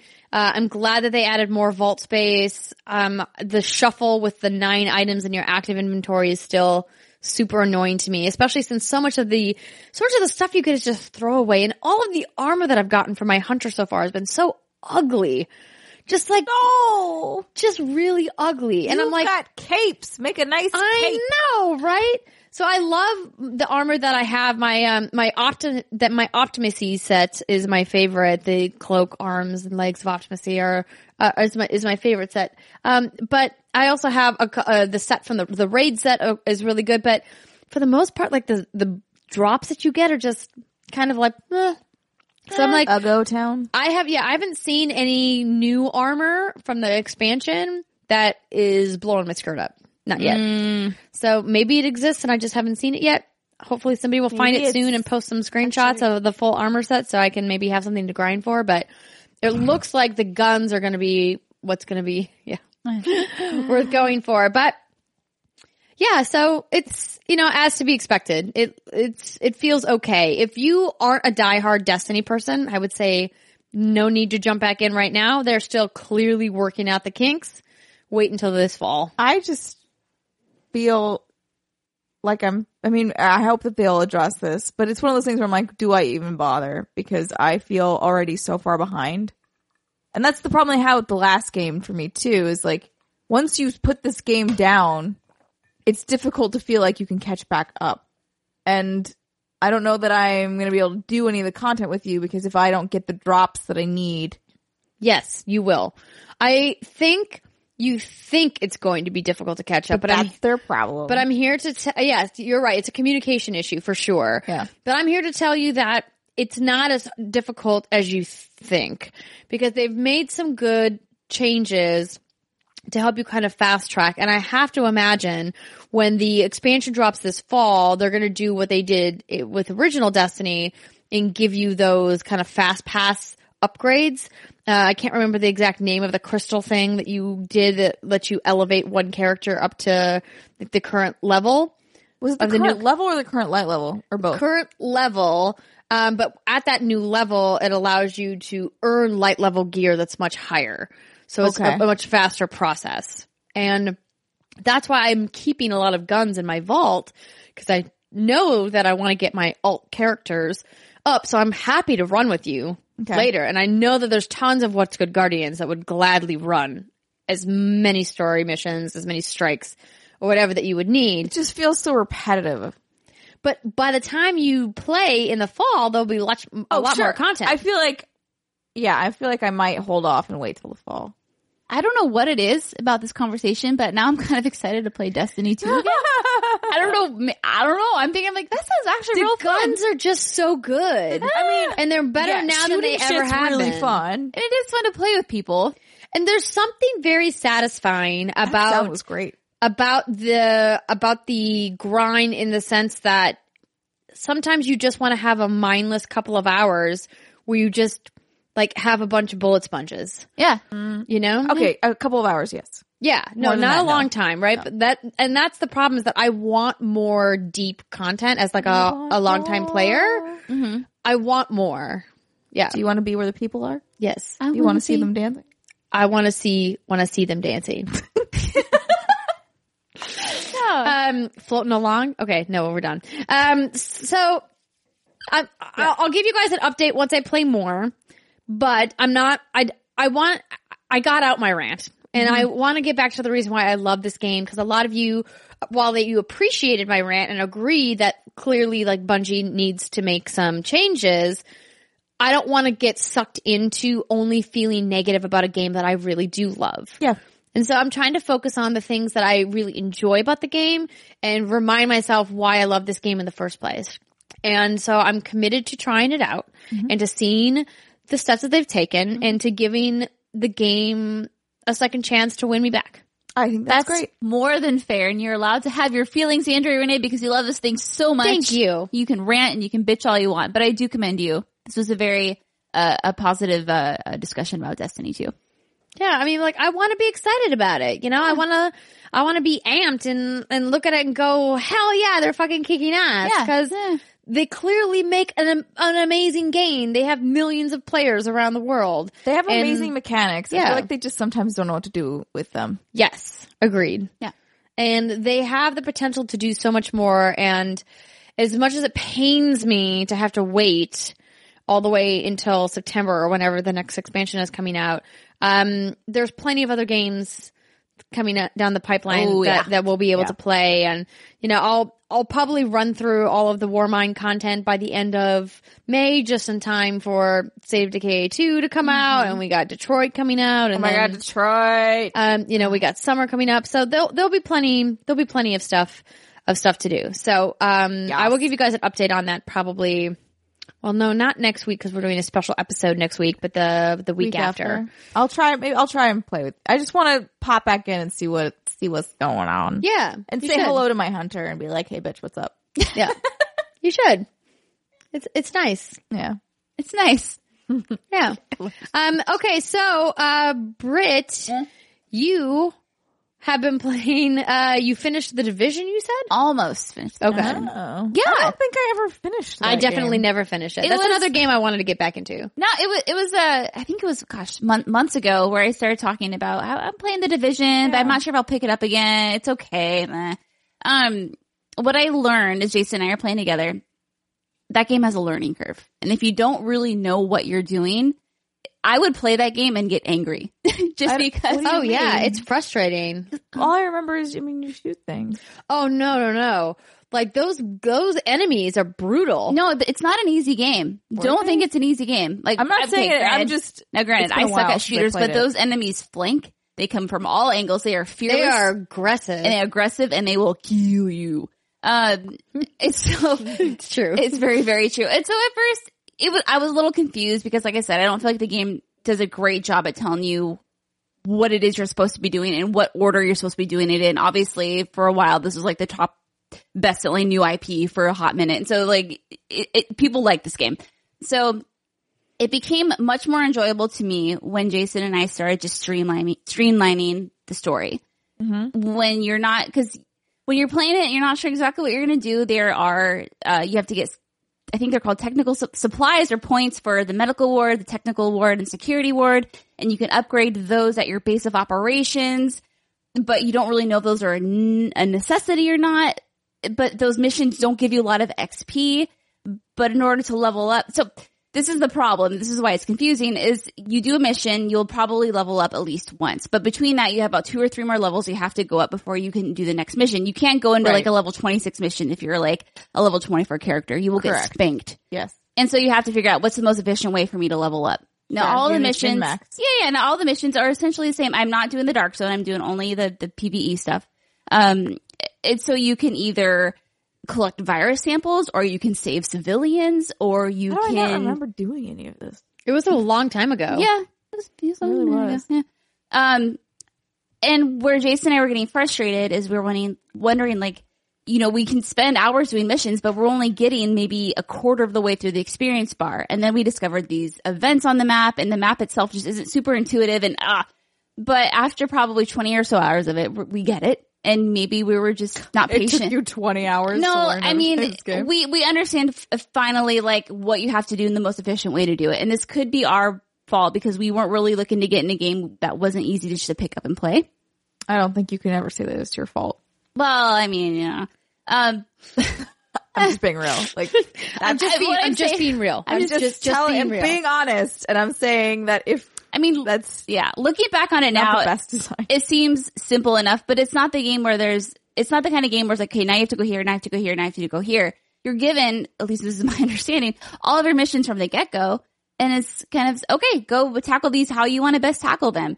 And it's not the easiest thing to figure out how to do that or how to approach that. did you look at guides at all? No, Okay, just curious. no, no, no. I, maybe I probably should have. That would have made my life a little more enjoyable. Just wondering. Uh, but now that we're into it, we we understand what's the most efficient way to do that is to streamline everything. Um, other than that, the missions are all the same. How you gain experience points. Um, so it's very repetitive in that regard. But the main missions are so much fun because they they usually have stages like go here, do this, do that. But the settings are all different, and the tactics of it and how you can play together is really enjoyable. It's just the the missions you have to do in order to level up that just have gotten really repetitive. So I hope with the Division Two, which we'll see at E3, they're going to address that and make it so it doesn't feel so grindy, so repetitive, and focus on making more missions that are like the main missions that you experience in the game because those are really fun. And the base of operations is fun too. I also really want you to figure out how to make me look different. Yeah. I don't want 30 variations of the same puffy coat. Yeah. Well, you have to play for quite a while before you get the good cosmetic options. Like, how I still don't- Because I feel like I played a long time, and I was like, I'm literally just this is one military coat after the other, and I'm sick of it. Where are my capes? I the only way I got I I think I it look pretty badass as a character. Although I I just I have no I look very plain. like I don't have any much hair. I just wear aviator glasses and I look like every other character in the division. So I feel you, Steimer. There's not a lot of options for character customization. Um, yeah, hopefully, like hopefully they've learned that lesson though, because Ubisoft has been excellent with character customization, not only in Assassin's Creed Origins, but also in Far Cry 5. There's some really fun mm-hmm. customization. So I think we'll see in the Division 2, Yeah. which, you know, we're going to get revealed at E3 this year, some more robust options. So I wouldn't, don't, That's that- what I want. Don't let that hold you That's down. all I want in life. But the- because when the division first like was ta- being talked about, I was like, oh my god, a super cool shooter I can play with my friends, and I can like I'm a vanity whore. Like I want to look cool. I'm like the person in the MMOs is always going after those cool, like the cool looking shit. yeah. Um, and so then when I got into the game and I was playing it a lot, and I just felt like I just looked like literally everyone else, I was super bummed. Yeah, no, that happens. You just can't care. I know you care about that kind of stuff. I care so much. No. but But no, it, it was interesting because we would play, maybe we were like five hours into it and we have a, we live in a neighborhood that has like a mile long loop. So we would walk miles and miles and talk about the division. I'd be like, why does it make me so angry? adorable. I know. We have to get out because we're old and our backs hurt. But I was like, Also, you oh don't want blood gosh. clots.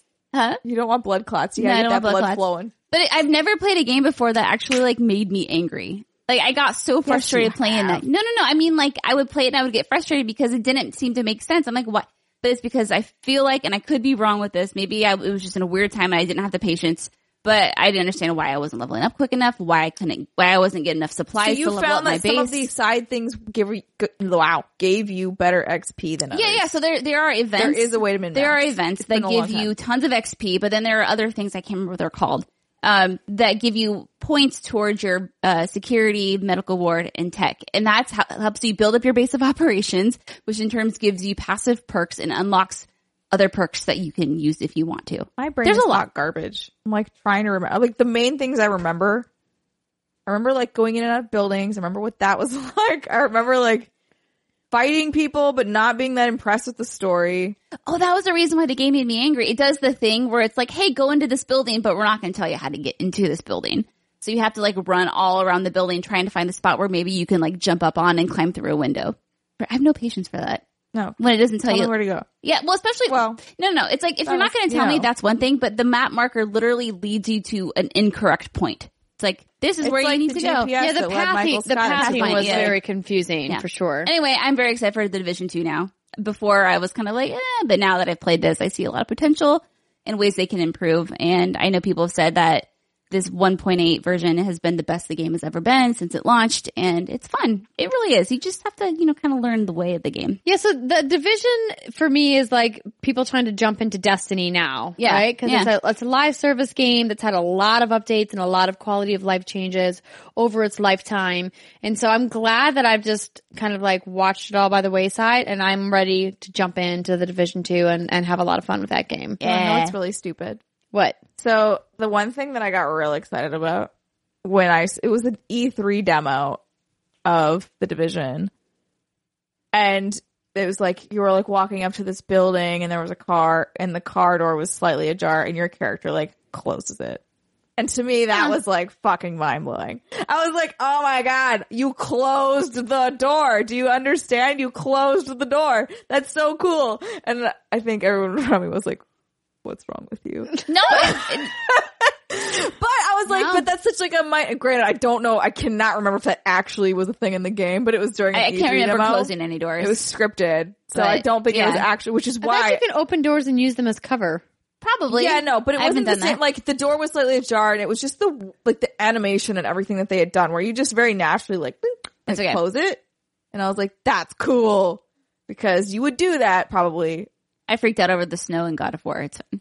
The Snow in God of War was beautiful. Oh my gosh, d- people don't realize those snow mechanics are so hard to do. Snow physics. crunch, Oh, crunch, the crunch. sound, the way it kicked up around you. I called you. I'm so like, you have good. to see this. It's like a snow orgasm. Come look at the snowgasms. Snowgasms. It was good. Yeah. Yeah. But then again, we agree that playing anything after God of War makes it makes it tough to go back to all other games. That's uh yeah. So you'll notice I haven't said anything I've played this week because I haven't played. She's anything. ruined.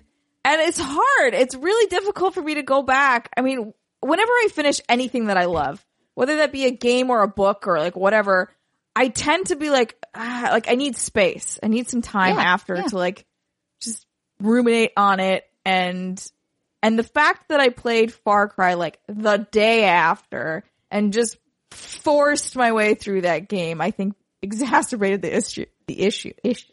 Issue. No, I hear you. That's I can speak. that's what happened to. I played. I finished God of War, and Jason and I are also at that time in the middle of Far Cry Five, and he's like, "Hey, you just finished God of War. Let's jump right into Far Cry 5. And I'm like, I just need you know a day or two. Let's minute. play Neverwinter Nights on on PC because it's so vastly different. the thing I, ha- I haven't found my Neverwinter Nights because um I drunken, drunkenly tried to hop into Persona again and it didn't go well. Mostly because I was really drunk and like really unsure of what was happening. Yeah. You're like, oh yeah, there was a lot going on in this game that I don't remember half of. It was mostly like I could recognize that I was drunk and I was like, I cannot time management right now. I cannot, Ah, yeah. I cannot make Oh, a yeah, decision no. on what is the most appropriate thing to do at this moment. So I'm going to back away slowly. So you need a palate cleanser. Play Dark Side Detective on the Switch. No, what I was, I was thinking about Ni no Kuni now that you've mentioned Oh, that because oh, the yeah. other game that I really want to get back into is Hellblade, but I just know how much of like, well, number one, I want my hearing fully back for that. And number two, it's such like a, a dark game and like a dark subject and, Mm-hmm. um, but I feel like I just need to rip that band-aid off and go for it. Yeah. Because I'm the kind, so This is a short. It's a relatively short game. it is, and I'm I've I've played a decent amount of it, so I I feel like I could probably just shut up and finish it. But I'm always that person where, and so um, in my last relationship, whenever we would look at things like documentaries on Netflix, be like, "Do you want to watch this like super depressing documentary?" Like maybe one day. Like I need to be in the right mood for it. Never was I ever in the right mood for it. Documentaries are rough, man. But I feel like that's what Hellblade's going to be for me. It's going to be that that documentary that I never watched. It's like watching Schindler's List. Like you know, it's a, like one of the masterpieces of cinema, but like, god damn, like my sad. god brings you down. So Ni no Kuni might be a good balance. I think I Do need the to. I think I need the a Nino both. Cooney Do both of them. in my life for a little Yeah. bit. Or maybe you need some Monster Prom. Oh my god, I definitely need Monster Prom. So we're gonna be playing it during the anniversary stream uh, for a little bit. But Britt, you dipped your toes into the Monster Prom pool. Did you successfully dated. But I got so re- okay. Something I love about this game is my only experience with dating sims have been Hatoful Pigeon, great. Hatoful Boyfriend. I'm sorry, Hatoful Pigeon. What's funny? What's great is Featuring I didn't even. I was like, "Yep, that's what I, the name I of that game." also didn't correct you either. I was like, "Yep." I've had a few glasses of wine. That's totally the name of that game. yep. And then that other dating sim I talked about on the show a while ago, the Men of something or another. Women, I- women, and Manly men. tight- tights. I didn't see that. anyway, Wait, have you not seen that? I, Yes, I she seen no, no, no. I have, but it was Oh, like have? Ten years ago. ago? I I was a little Got tipsy. it. Um. Anyway, so my experience with dating sims is very limited. However, something, Samara, you're going to love this game because it's. I have played it. Oh yeah, that's right. You've already played it, but it's super vulgar. It's super. The, the comedy is so dark and twisted and hilarious. They don't hold anything back. The stuff that's talked about is just like, haha, they totally went there. That's great. There's talks of orgies and dicks and sex. It's perfect. I love all those things. All right then. No, it's wonderful. And uh I thought I was doing well. So there's a bunch of stages, as you ladies probably know, and every st- every stage is essentially a new day. You get prompted with some questions. If you answer correctly, you gain points. If you answer incorrectly, you lose points. And depending on who you want to take to prom, you have to have a certain amount of points. I thought I was doing really good. I wanted to um take Damon to prom. The, prince, demon? the demon, yes, the the prince of hell. Damon the Demon. Damon the Demon. And he- at one point I hit a body and I'll, and I, I tried it a couple times and every time the situations were different. So you can't really game this unless you want to play it a bunch.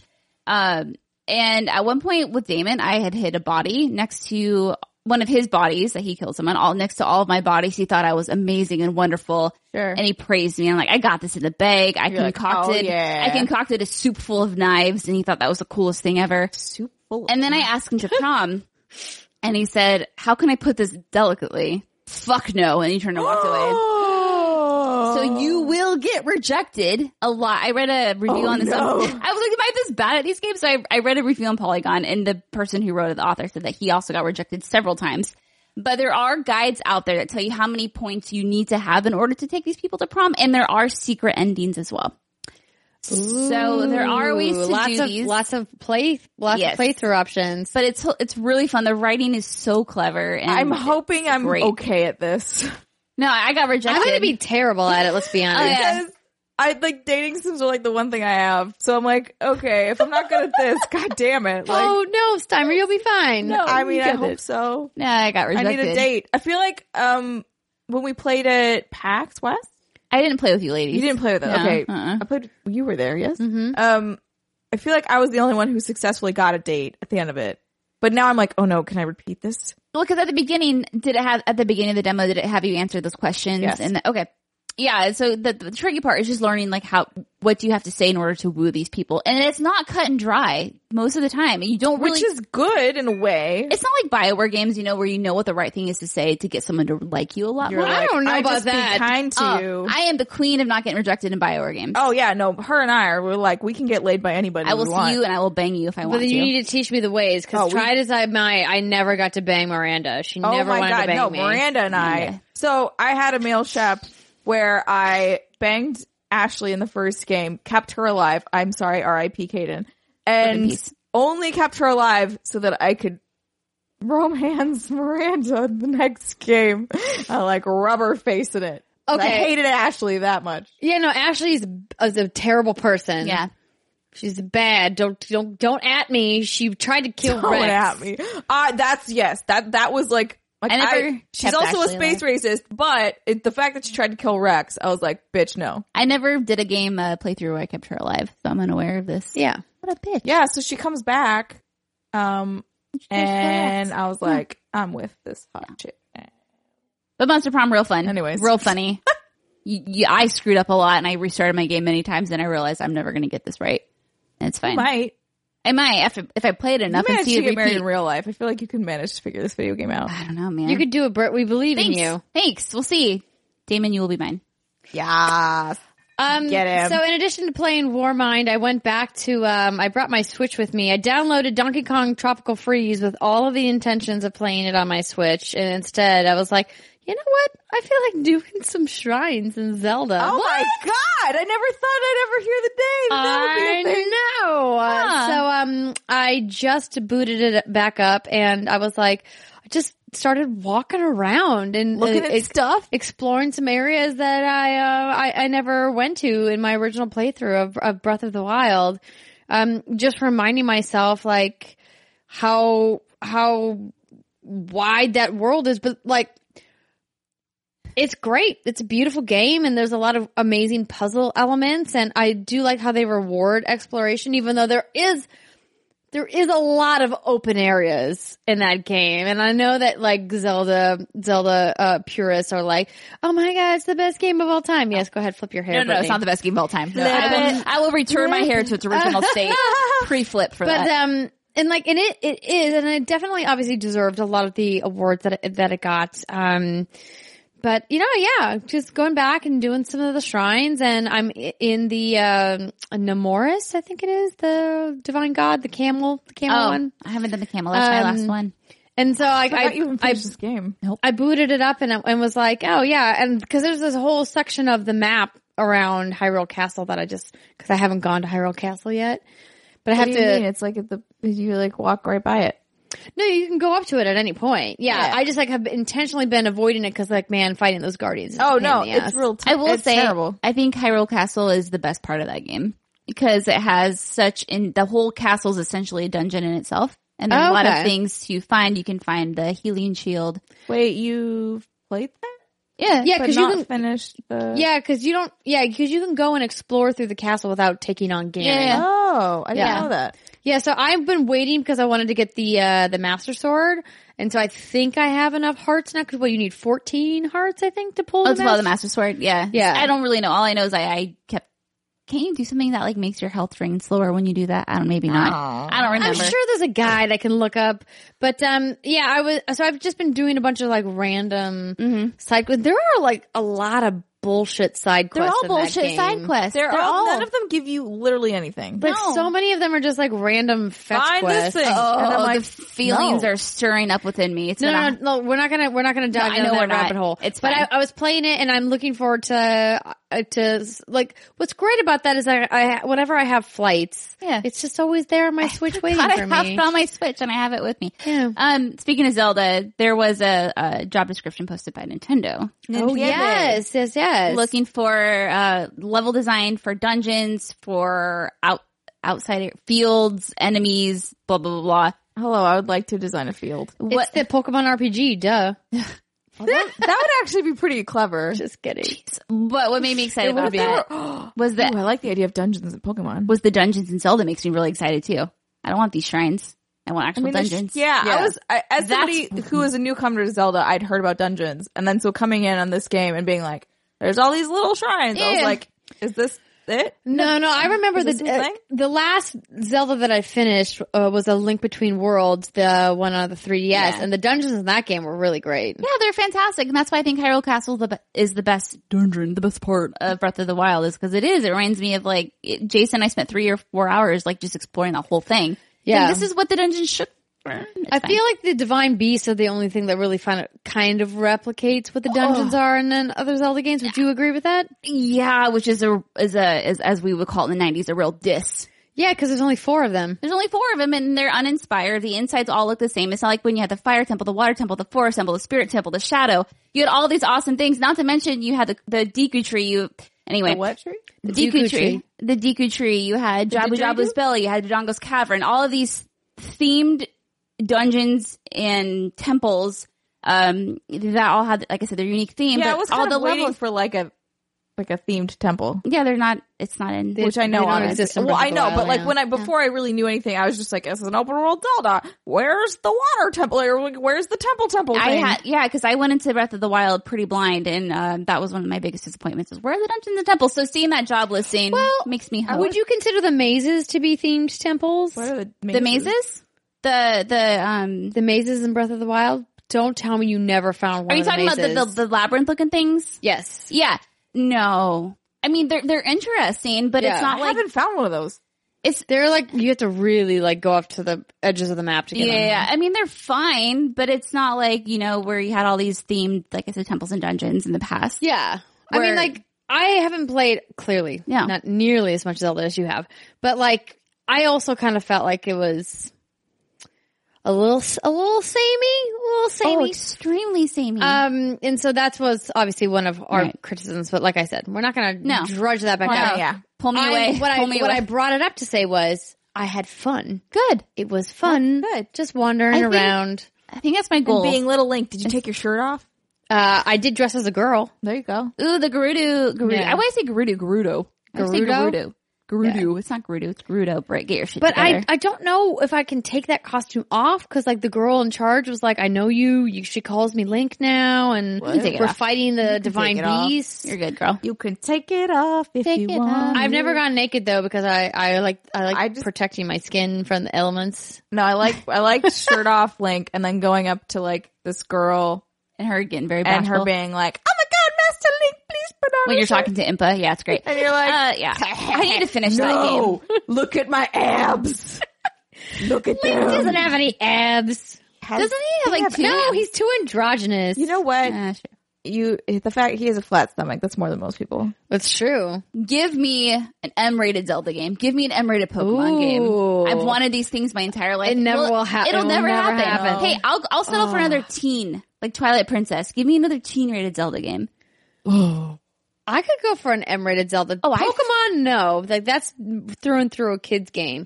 but we could make like a dark Zelda game. Oh, a dark, twisted Zelda game. That was that's always been like my. That's something I appreciate about Twilight Princess is it did kind of broach that subject, but it obviously was like oh, teen rated. That's fine. Uh, yeah, that would. Oh man. I know nothing of Twilight Princess. Like where, where Zelda and Link actually finally hook up. Will they finally freaking hook Let's up? Give them it some sexual right? tension. Make Ganon like actually like a, an a real nasty a real, man. Yeah, finally a real pig faced butthole because he is part pig and he has a little snout thing going on. he is a pig. Uh, yeah, just man. What? One thing we did, I don't think we talked about. Maybe we did. Am I From Software, make the next Zelda game. 2. Oh yes. Uh, okay, so you guys two said two wildly different things. so, Brit- so Brittany is like from like, software make the next Zelda game, which I think is a Zelda. gigantic pivot that will never happen. Well, uh, we're gonna shelve that for right now. And then Steimer uh, very aptly reminded me that we'd never talked about the stream that Ubisoft did for Beyond Good and Evil 2, the Monkey Report Yeah. or whatever. Um, so that's true. We we should have probably talked about that back in the news Yeah, segment. but I just because of the pig thing, and I was like, and that made me obviously think of the. Because it happened last. It happened last week. and that happened last week. Yeah. but at the end of the week, but after we'd recorded the podcast. so I don't know. Like that's kind of a lot to dip into right now.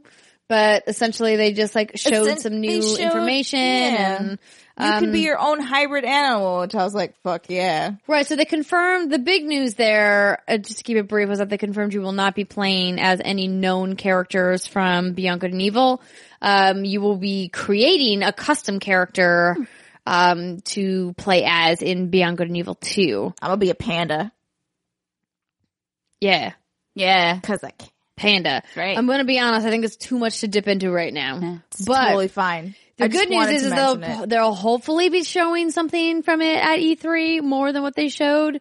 Cause that stream was kind of boring. It it was too long for what it was. Well, and like they didn't show anything really. They showed like two ten seconds of a gameplay animation. not And, like, enough. You moving from between ship and ship. Thank you, my darling. Um, and Yeah, no, I agree. I, just- want more. The, the big question I'm asking is why? Why did they do this now? Why didn't they just wait until E3, show a nice gameplay demo, and then do like a live stream during the show where they get to talk about all this stuff? Footage. This is wasn't again, even alpha. Why every Pre-alpha. company needs a, is this okay? Is this a smart thing to do? They need that person. Yeah. Company. They do. But it Yeah. doesn't matter usually. All right, ladies and gentlemen, we have the third segment to get to. so we're going to cut this It's short. a long one. And by short, I mean we're two hours in. Holy shit! LOL. Um, so the next segment's kind of special to us because it's all about our first year at What's Good Games. So stick with us, everybody. Get uh, get some tissues, get a drink, take a bathroom break. We'll be right back. How? It's not as bad this time. Whoa, that was a, that was a hardcore lisp. it makes me salivate. Not as bad this time, guys. Not as bad this time, guys. Guys, we have sugar Um, excuse me, can you pass me the whiskey? Where's the whiskey? oh, we have the whiskey. I forgot we had whiskey. You know what? you're fucking wine. Give me some whiskey. Here's your whiskey. Here's your whiskey. Would you like the whiskey with your wine? No.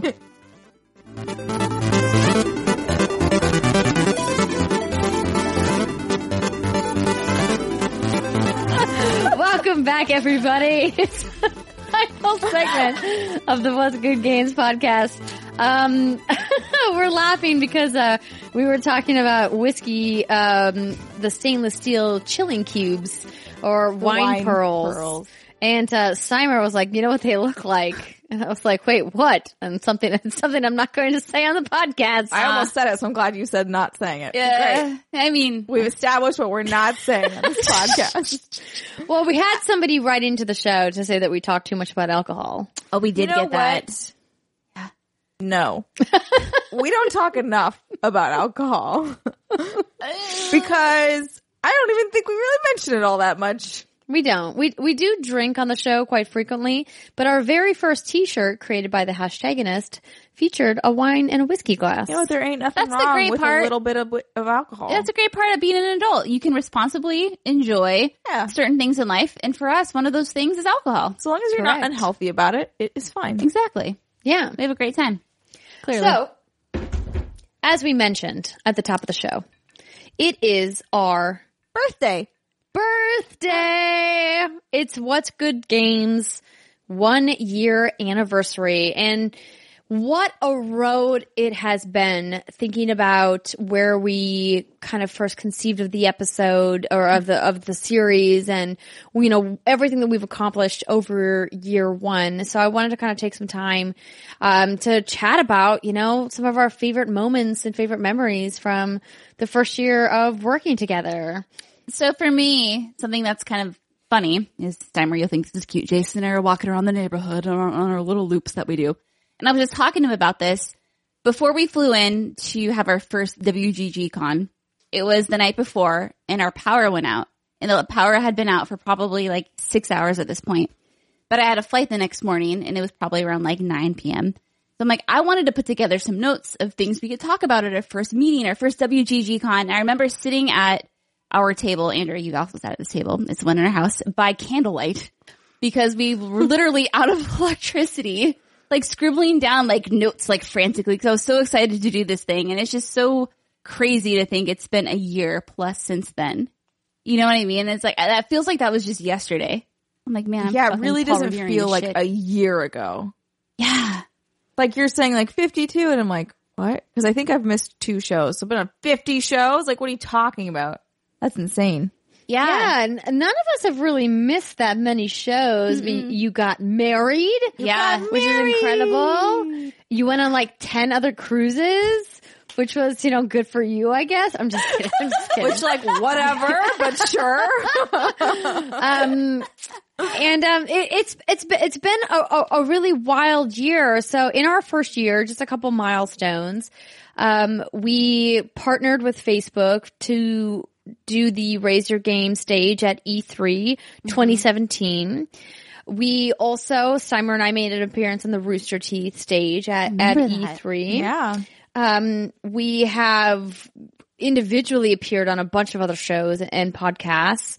Um, at PAX West 2017, we partnered with, with Square Enix and Deck Nine Games for the What's Good Games, A Life is Strange Before the Storm launch party, which was fantastic and amazing. It was our first like really big meetup and you guys brought the brought the goods like i mm. mean we had a line out the out the club and around the block which was incredible We we had also our first panel and At a first panel, we guested at Games Expo in Tulsa as well. Yes. Oh my god, that was so much fun. Wasn't that fun? Yeah. Karaoke, just the the fan- uh, luchador Oh wrestling God. slash karaoke So good.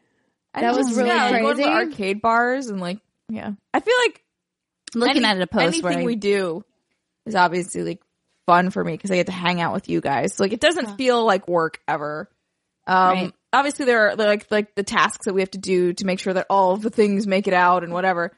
But like just being with you guys is is the best. And like it doesn't I'm like this is just fun. And like we did it. this this this trip in particular was funny for me because you were originally I'm just gonna say it I don't care it's Okay. wine. okay Um, so we were supposed to be in hotels, and I was honestly like truly bummed. I was just like, I don't want to be in a hotel. Like I when I go because I live alone already, right? Like so I don't like I, I don't need to be alone anymore, right? I've got that down. So coming up here, I'm like the thing I look forward to the most is like sleeping with you, Brittany, and like having being my snuggle buddy, and then just like chilling in the morning or whatever. Like just enjoy those downtime moments that we have. Um, and then I mean, like spoiler alert, thankfully we managed to cancel those hotels, and now we get to stay here, and I'm like, you're really excited about it.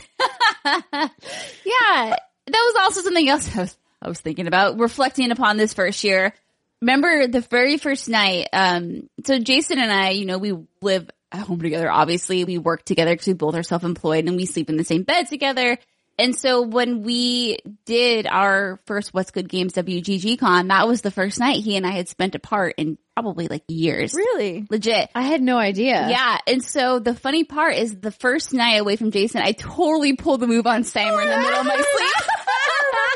I remember I like tried to like snuggle you, I was real confused. and you you said because I was so used to having a snuggle buddy, and I was I was so confused and so out of it that I literally thought it was a dream until the next morning you brought it up. And I'm like, "Meh." sorry about that Yeah, I remember her, she just like came up on me, and I was like, what? Uh, I was like, For people who are confused, I have a guest room in my house here in the Bay Area and, um, I offered to like uh, either have one of them sleep on the couch or to get a blow up mattress and they're like, no, we can share the bed. It's no big deal.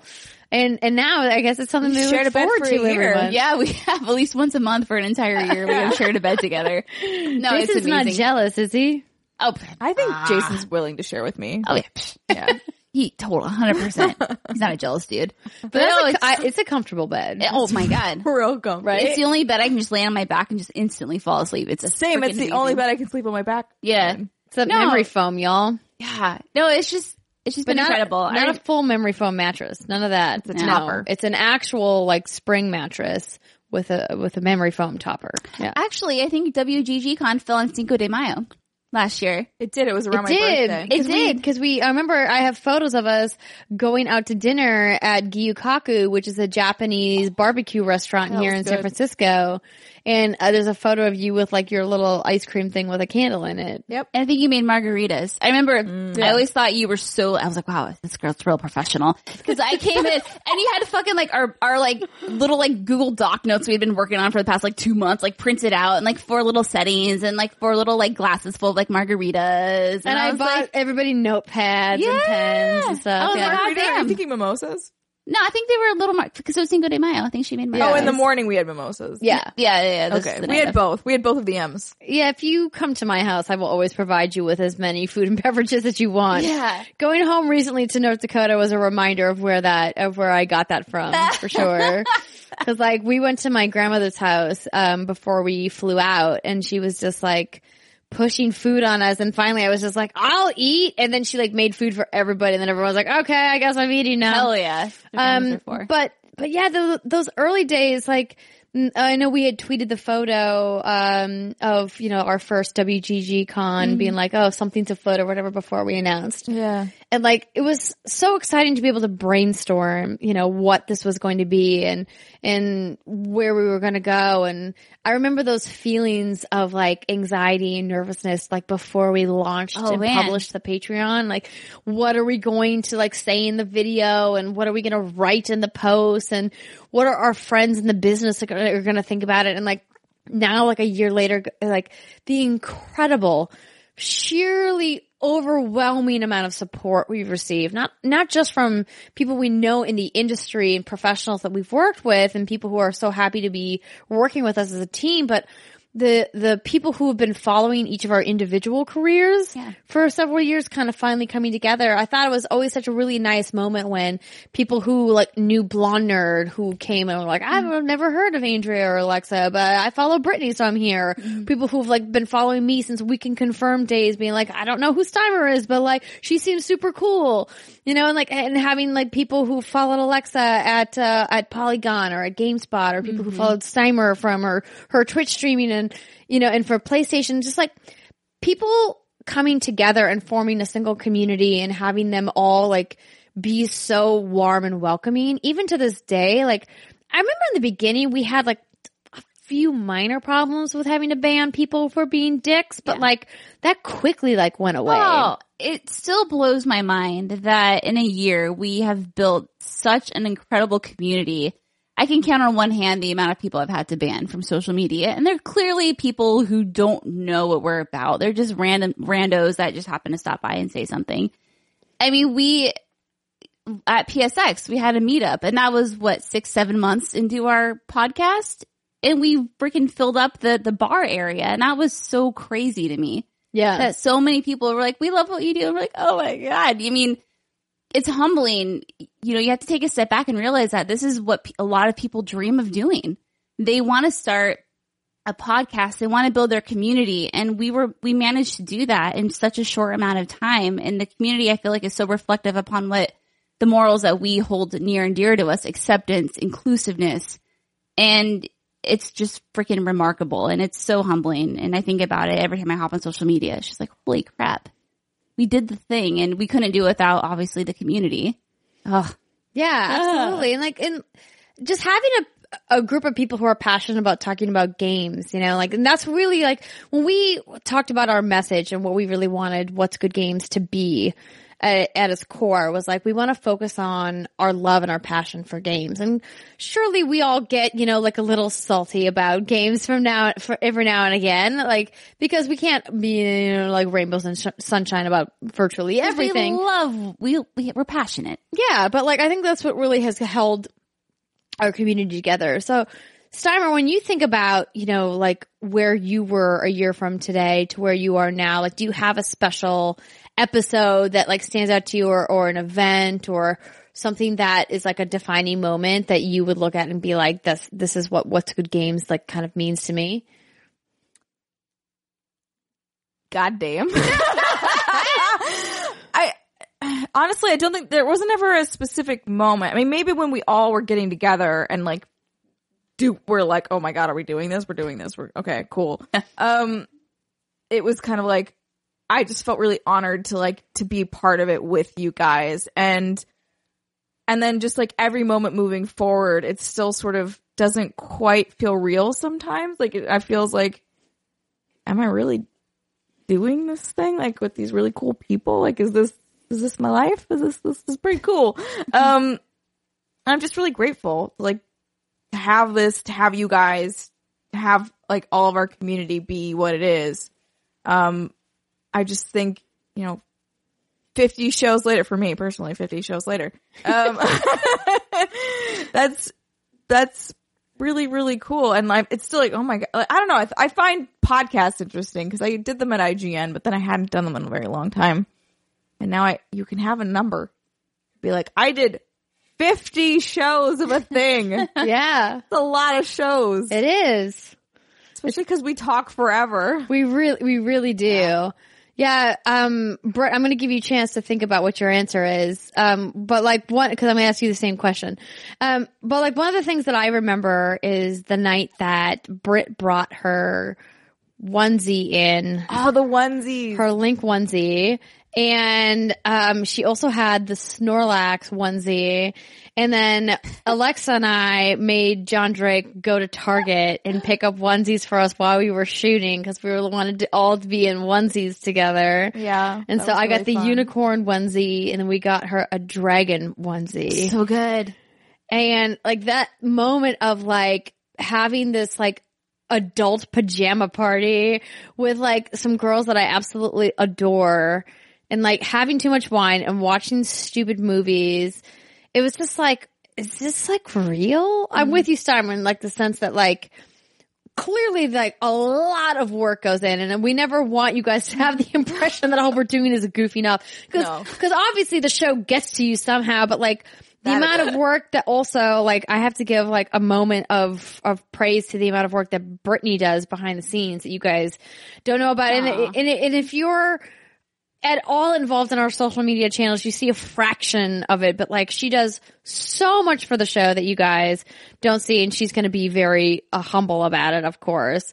Um, but it's just like those moments that we are able to share with you, whether it's an Instagram post or a, a photo on Twitter or a post on our Patreon page or our Facebook page that like reminds us like this is why this is why we do it you know? Like it's like the moments that we get to have with each other. Not to mention like the moments i'm going to talk about later about like the messages that you guys sent to us. But um but Britt, do you have like a like a favorite moment or a standout thing that you can think about over year one that you were like that was really cool Well, okay. So like like you both have said, getting together and while we are together in San in San Mateo for the few days that we are, you know, it's a lot of work, but we do try to squeeze in a lot of hangout time.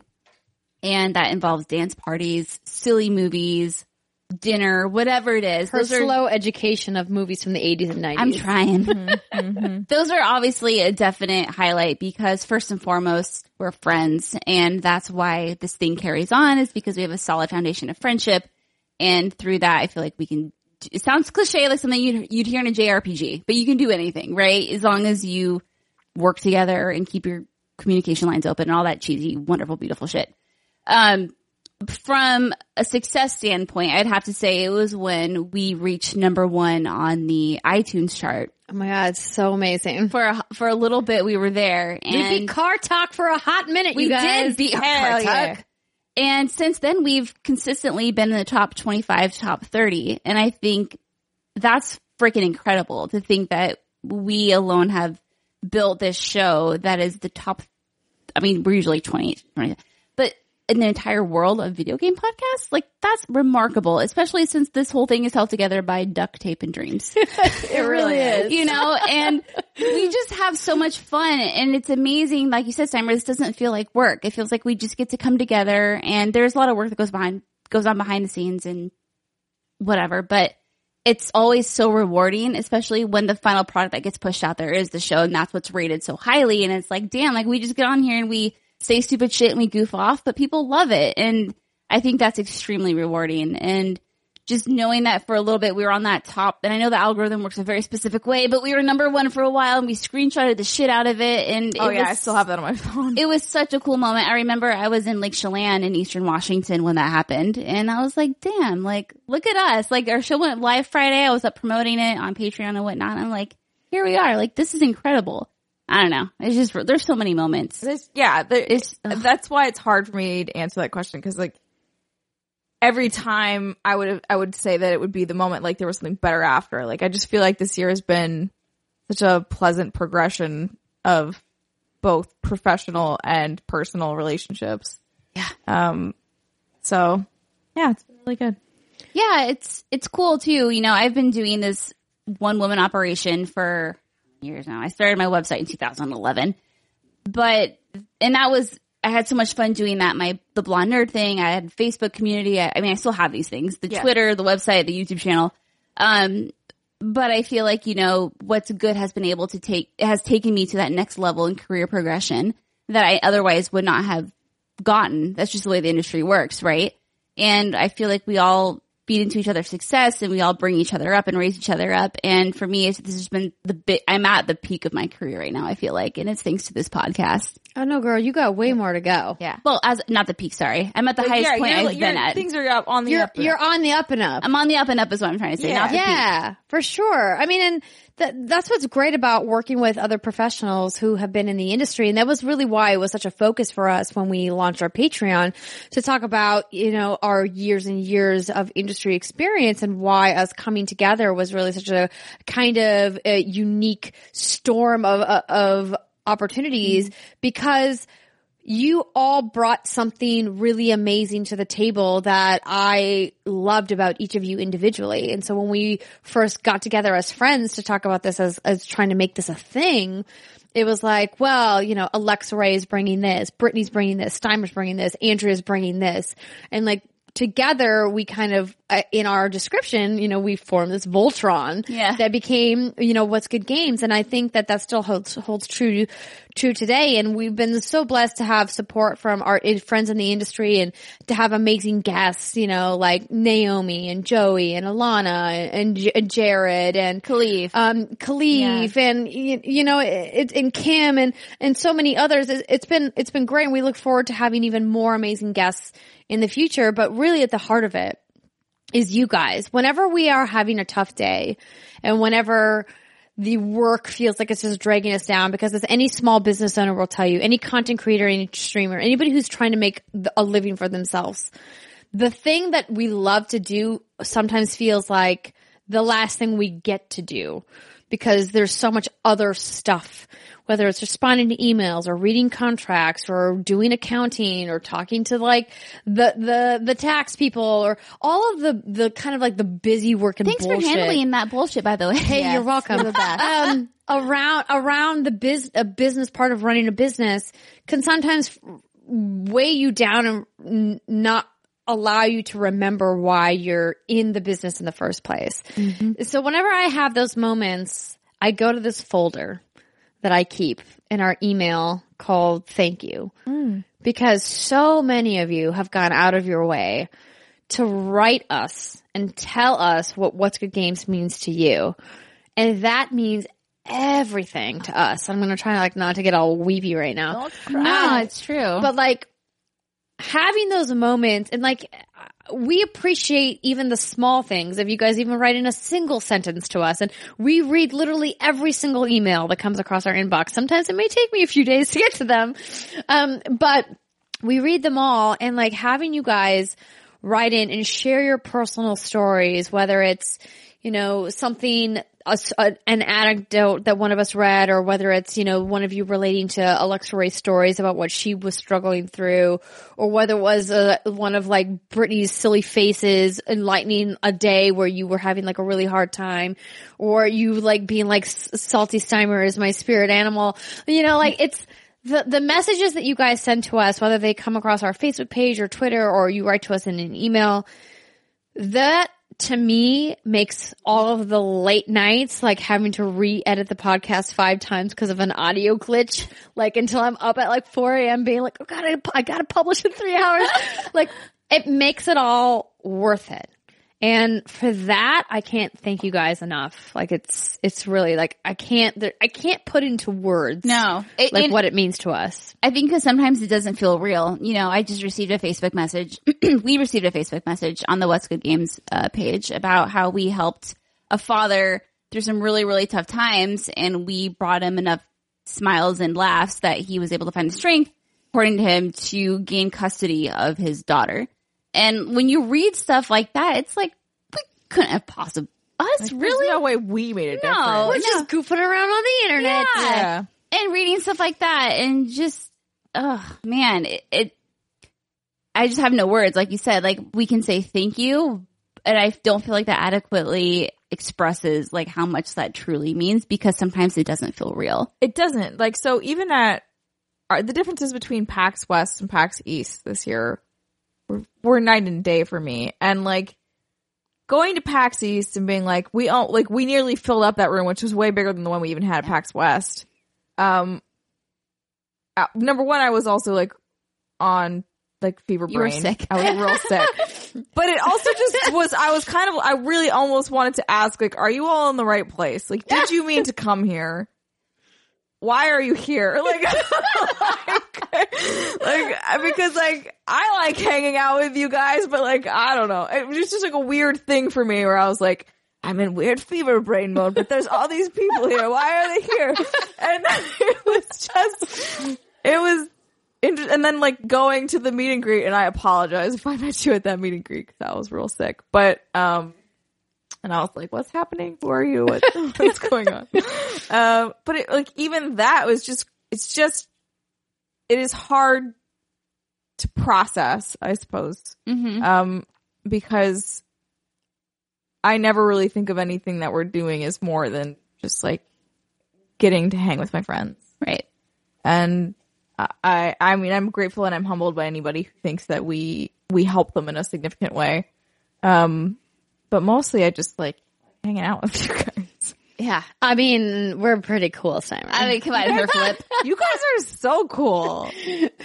I feel like so privileged that I get to like hang with you. Oh, stop it. You're cooler than I am. Go away. I'm really not. It's true. You are. Oh, Um, all right. Well, listen, um, you ladies, um, are fantastic and wonderful. And, right um, back at you, girl.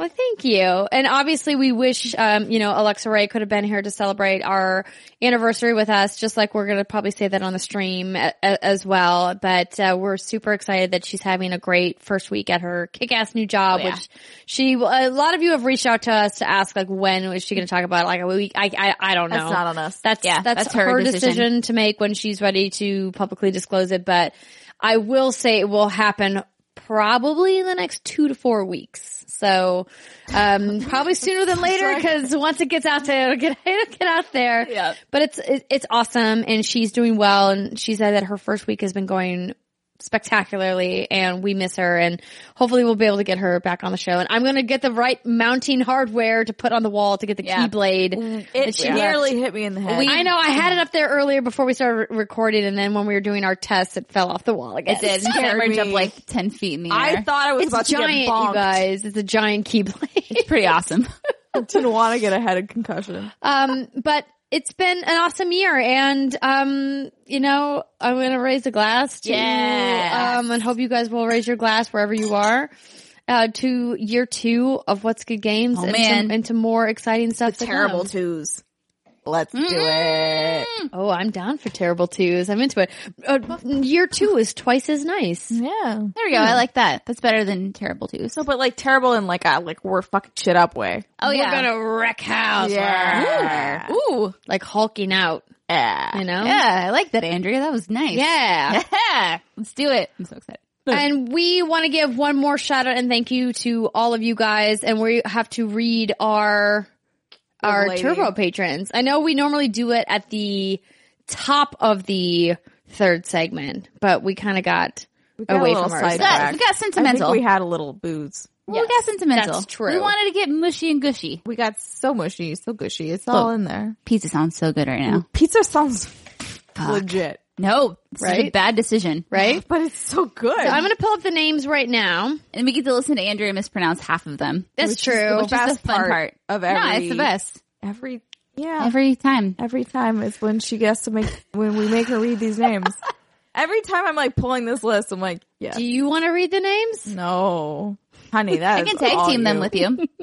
Oh yeah, you want to come over We here? want Britt? to round robin No, I got. I got, I got it right here. You say Okay. one, I'll say one. We'll do oh, this. wow. Oh, okay, Oh, but you know when I get to the back That's half, I start to read real fast. I, I got Yeah, you. she does. I'll keep up. This is definitely going to go bad. You Yeah, guys I'm ready? excited. Yeah, let's do it. Yes. Okay. Big Daddy says yes. Here we go. So this is our shout out to our awesome turbo patrons and above. Again, patreon.com slash what's good games. If you like what we do, if you support um, our voices in the world of video games and you want to toss us a buck, we would greatly appreciate it. Uh, But in order to get a shout out, you got to toss us 20 bucks. Twenty Um, dollars. so thank you to all of these people who love what we do and support what we do. We would not be here Literally. uh, without you guys. Literally. So Thank you. starting with our amazing sponsor, Mr. Alex Rogopoulos, Thomas Buck. Lincoln Davis, David Ecolucci. Ferris Atay, Martha Emery. Austin Riley, Stephen A, Miss Sal Viegas, Kia Bright, Steph Wu, Regan Impson, Dustin Lewis, Matt Nichols, Tara Bruno, Ooh, Kyle Heyman, Amar Dillon, Sion Stevenson, Aaron J. Saxon, Gary Wilburn, Benjamin Pardew, Gary Oxborough, RJ Bryan, Trevor Stockey, Joe Schlief, Tom Coots, Elmo Shell, Jared Howard, Tyler McCall, Carl Peterson, Kathy Lucas, Molly Bittner, Joselle Bassa, Muhammad Mohammed, Nam H. Bowie, Jeff Hutchinson. Daniel Raymond, George Ralph, I really appreciate writing your postcards every month. It's amazing. Jason Davis, Alberto Andres Vidala, beautiful. Gregory Horton, E. Izaria, Lucas Shaney, Irizarry. I'm sorry, I said that wrong. It's fine. It sounded Robert fancy. Guerrero, Mark Drestrup, Jennifer McNichol, some guy named John Drake, some guy named John Drake. You know who that is? uh, Joe Kennison, Bill Stillwell, Jason Erickson, No Clip, which is Danny O'Dwyer. In case you didn't ma- uh, didn't know, you can uh, support him at patreon.com slash noclip. Um, Adam Rapone, Chris Campbell, Kevin Dunkel. Billy Shilby, Shibley, sorry. Shibley, it's Shibs. It's the Shibs. He's I, I know him. He His- works for PUBG His, now. his face popped in my head when I said it and I fucked it up. Stephanie Fitzwilliams, Sam, Jacob Beeman, Jesse Giovanni, GeekHeartGames.com, Tommy Larson, uh, Ross Haney, Jessica Salisbury, Nicole Humphrey, Brooke Laurie, Asia Harris, Anthony Murphy, Kyle Somerville, Adrian Williams. Pure Blue Octopus. That's not a real name.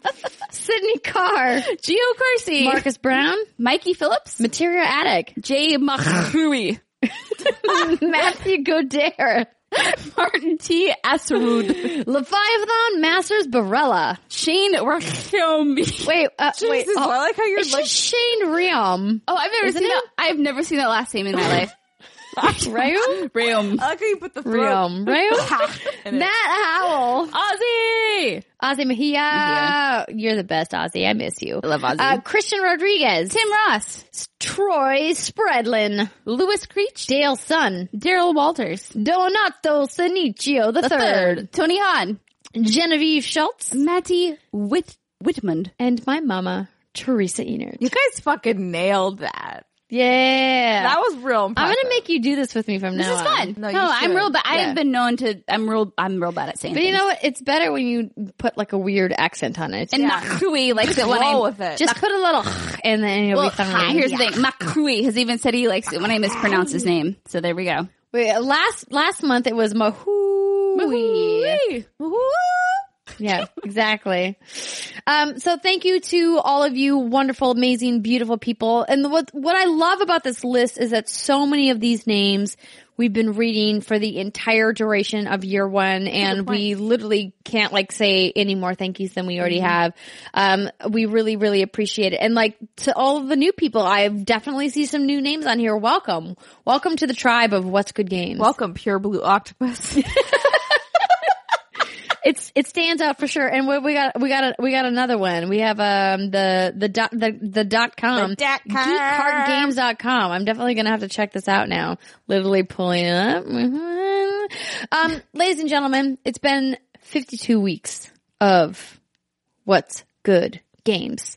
We hope that you enjoyed this episode. Again, if you missed the live stream, um, uh, Twitch TV, twitch.tv slash what's good games, youtube.com slash what's good games. We'll also be posting it at what's good games.com. We'll be tweeting the link at YouTube, or excuse me, twitter.com slash what's good underscore games. We're going to put it at facebook.com slash what's good games. And we're probably going to put it at patreon.com slash oh, what's good games. yeah, Put it everywhere, Instagram. girl. Oh yeah. Slut. We're, Instagram. we're working on the Instagram. Hey, I'm, you know, people like the Instagram. People like the gram. the gram. It's all about those those those stories, y'all. yeah, I guess Oh, so. yeah. Filters and stuff. That's what the hot the hot Let's kids make are us doing. all into dogs. Yeah. We're gonna say goodbye. Um, once again, um, have a lovely weekend. We will see you guys next week with a special edition of our E3 prediction. Oh, man. I'm going to be at Judges Week, and Brittany's going to be out of town, so we're going to record an episode early. But we hope you enjoyed. It's going to be a doozy. Uh, we will see you next week. Bye, everybody.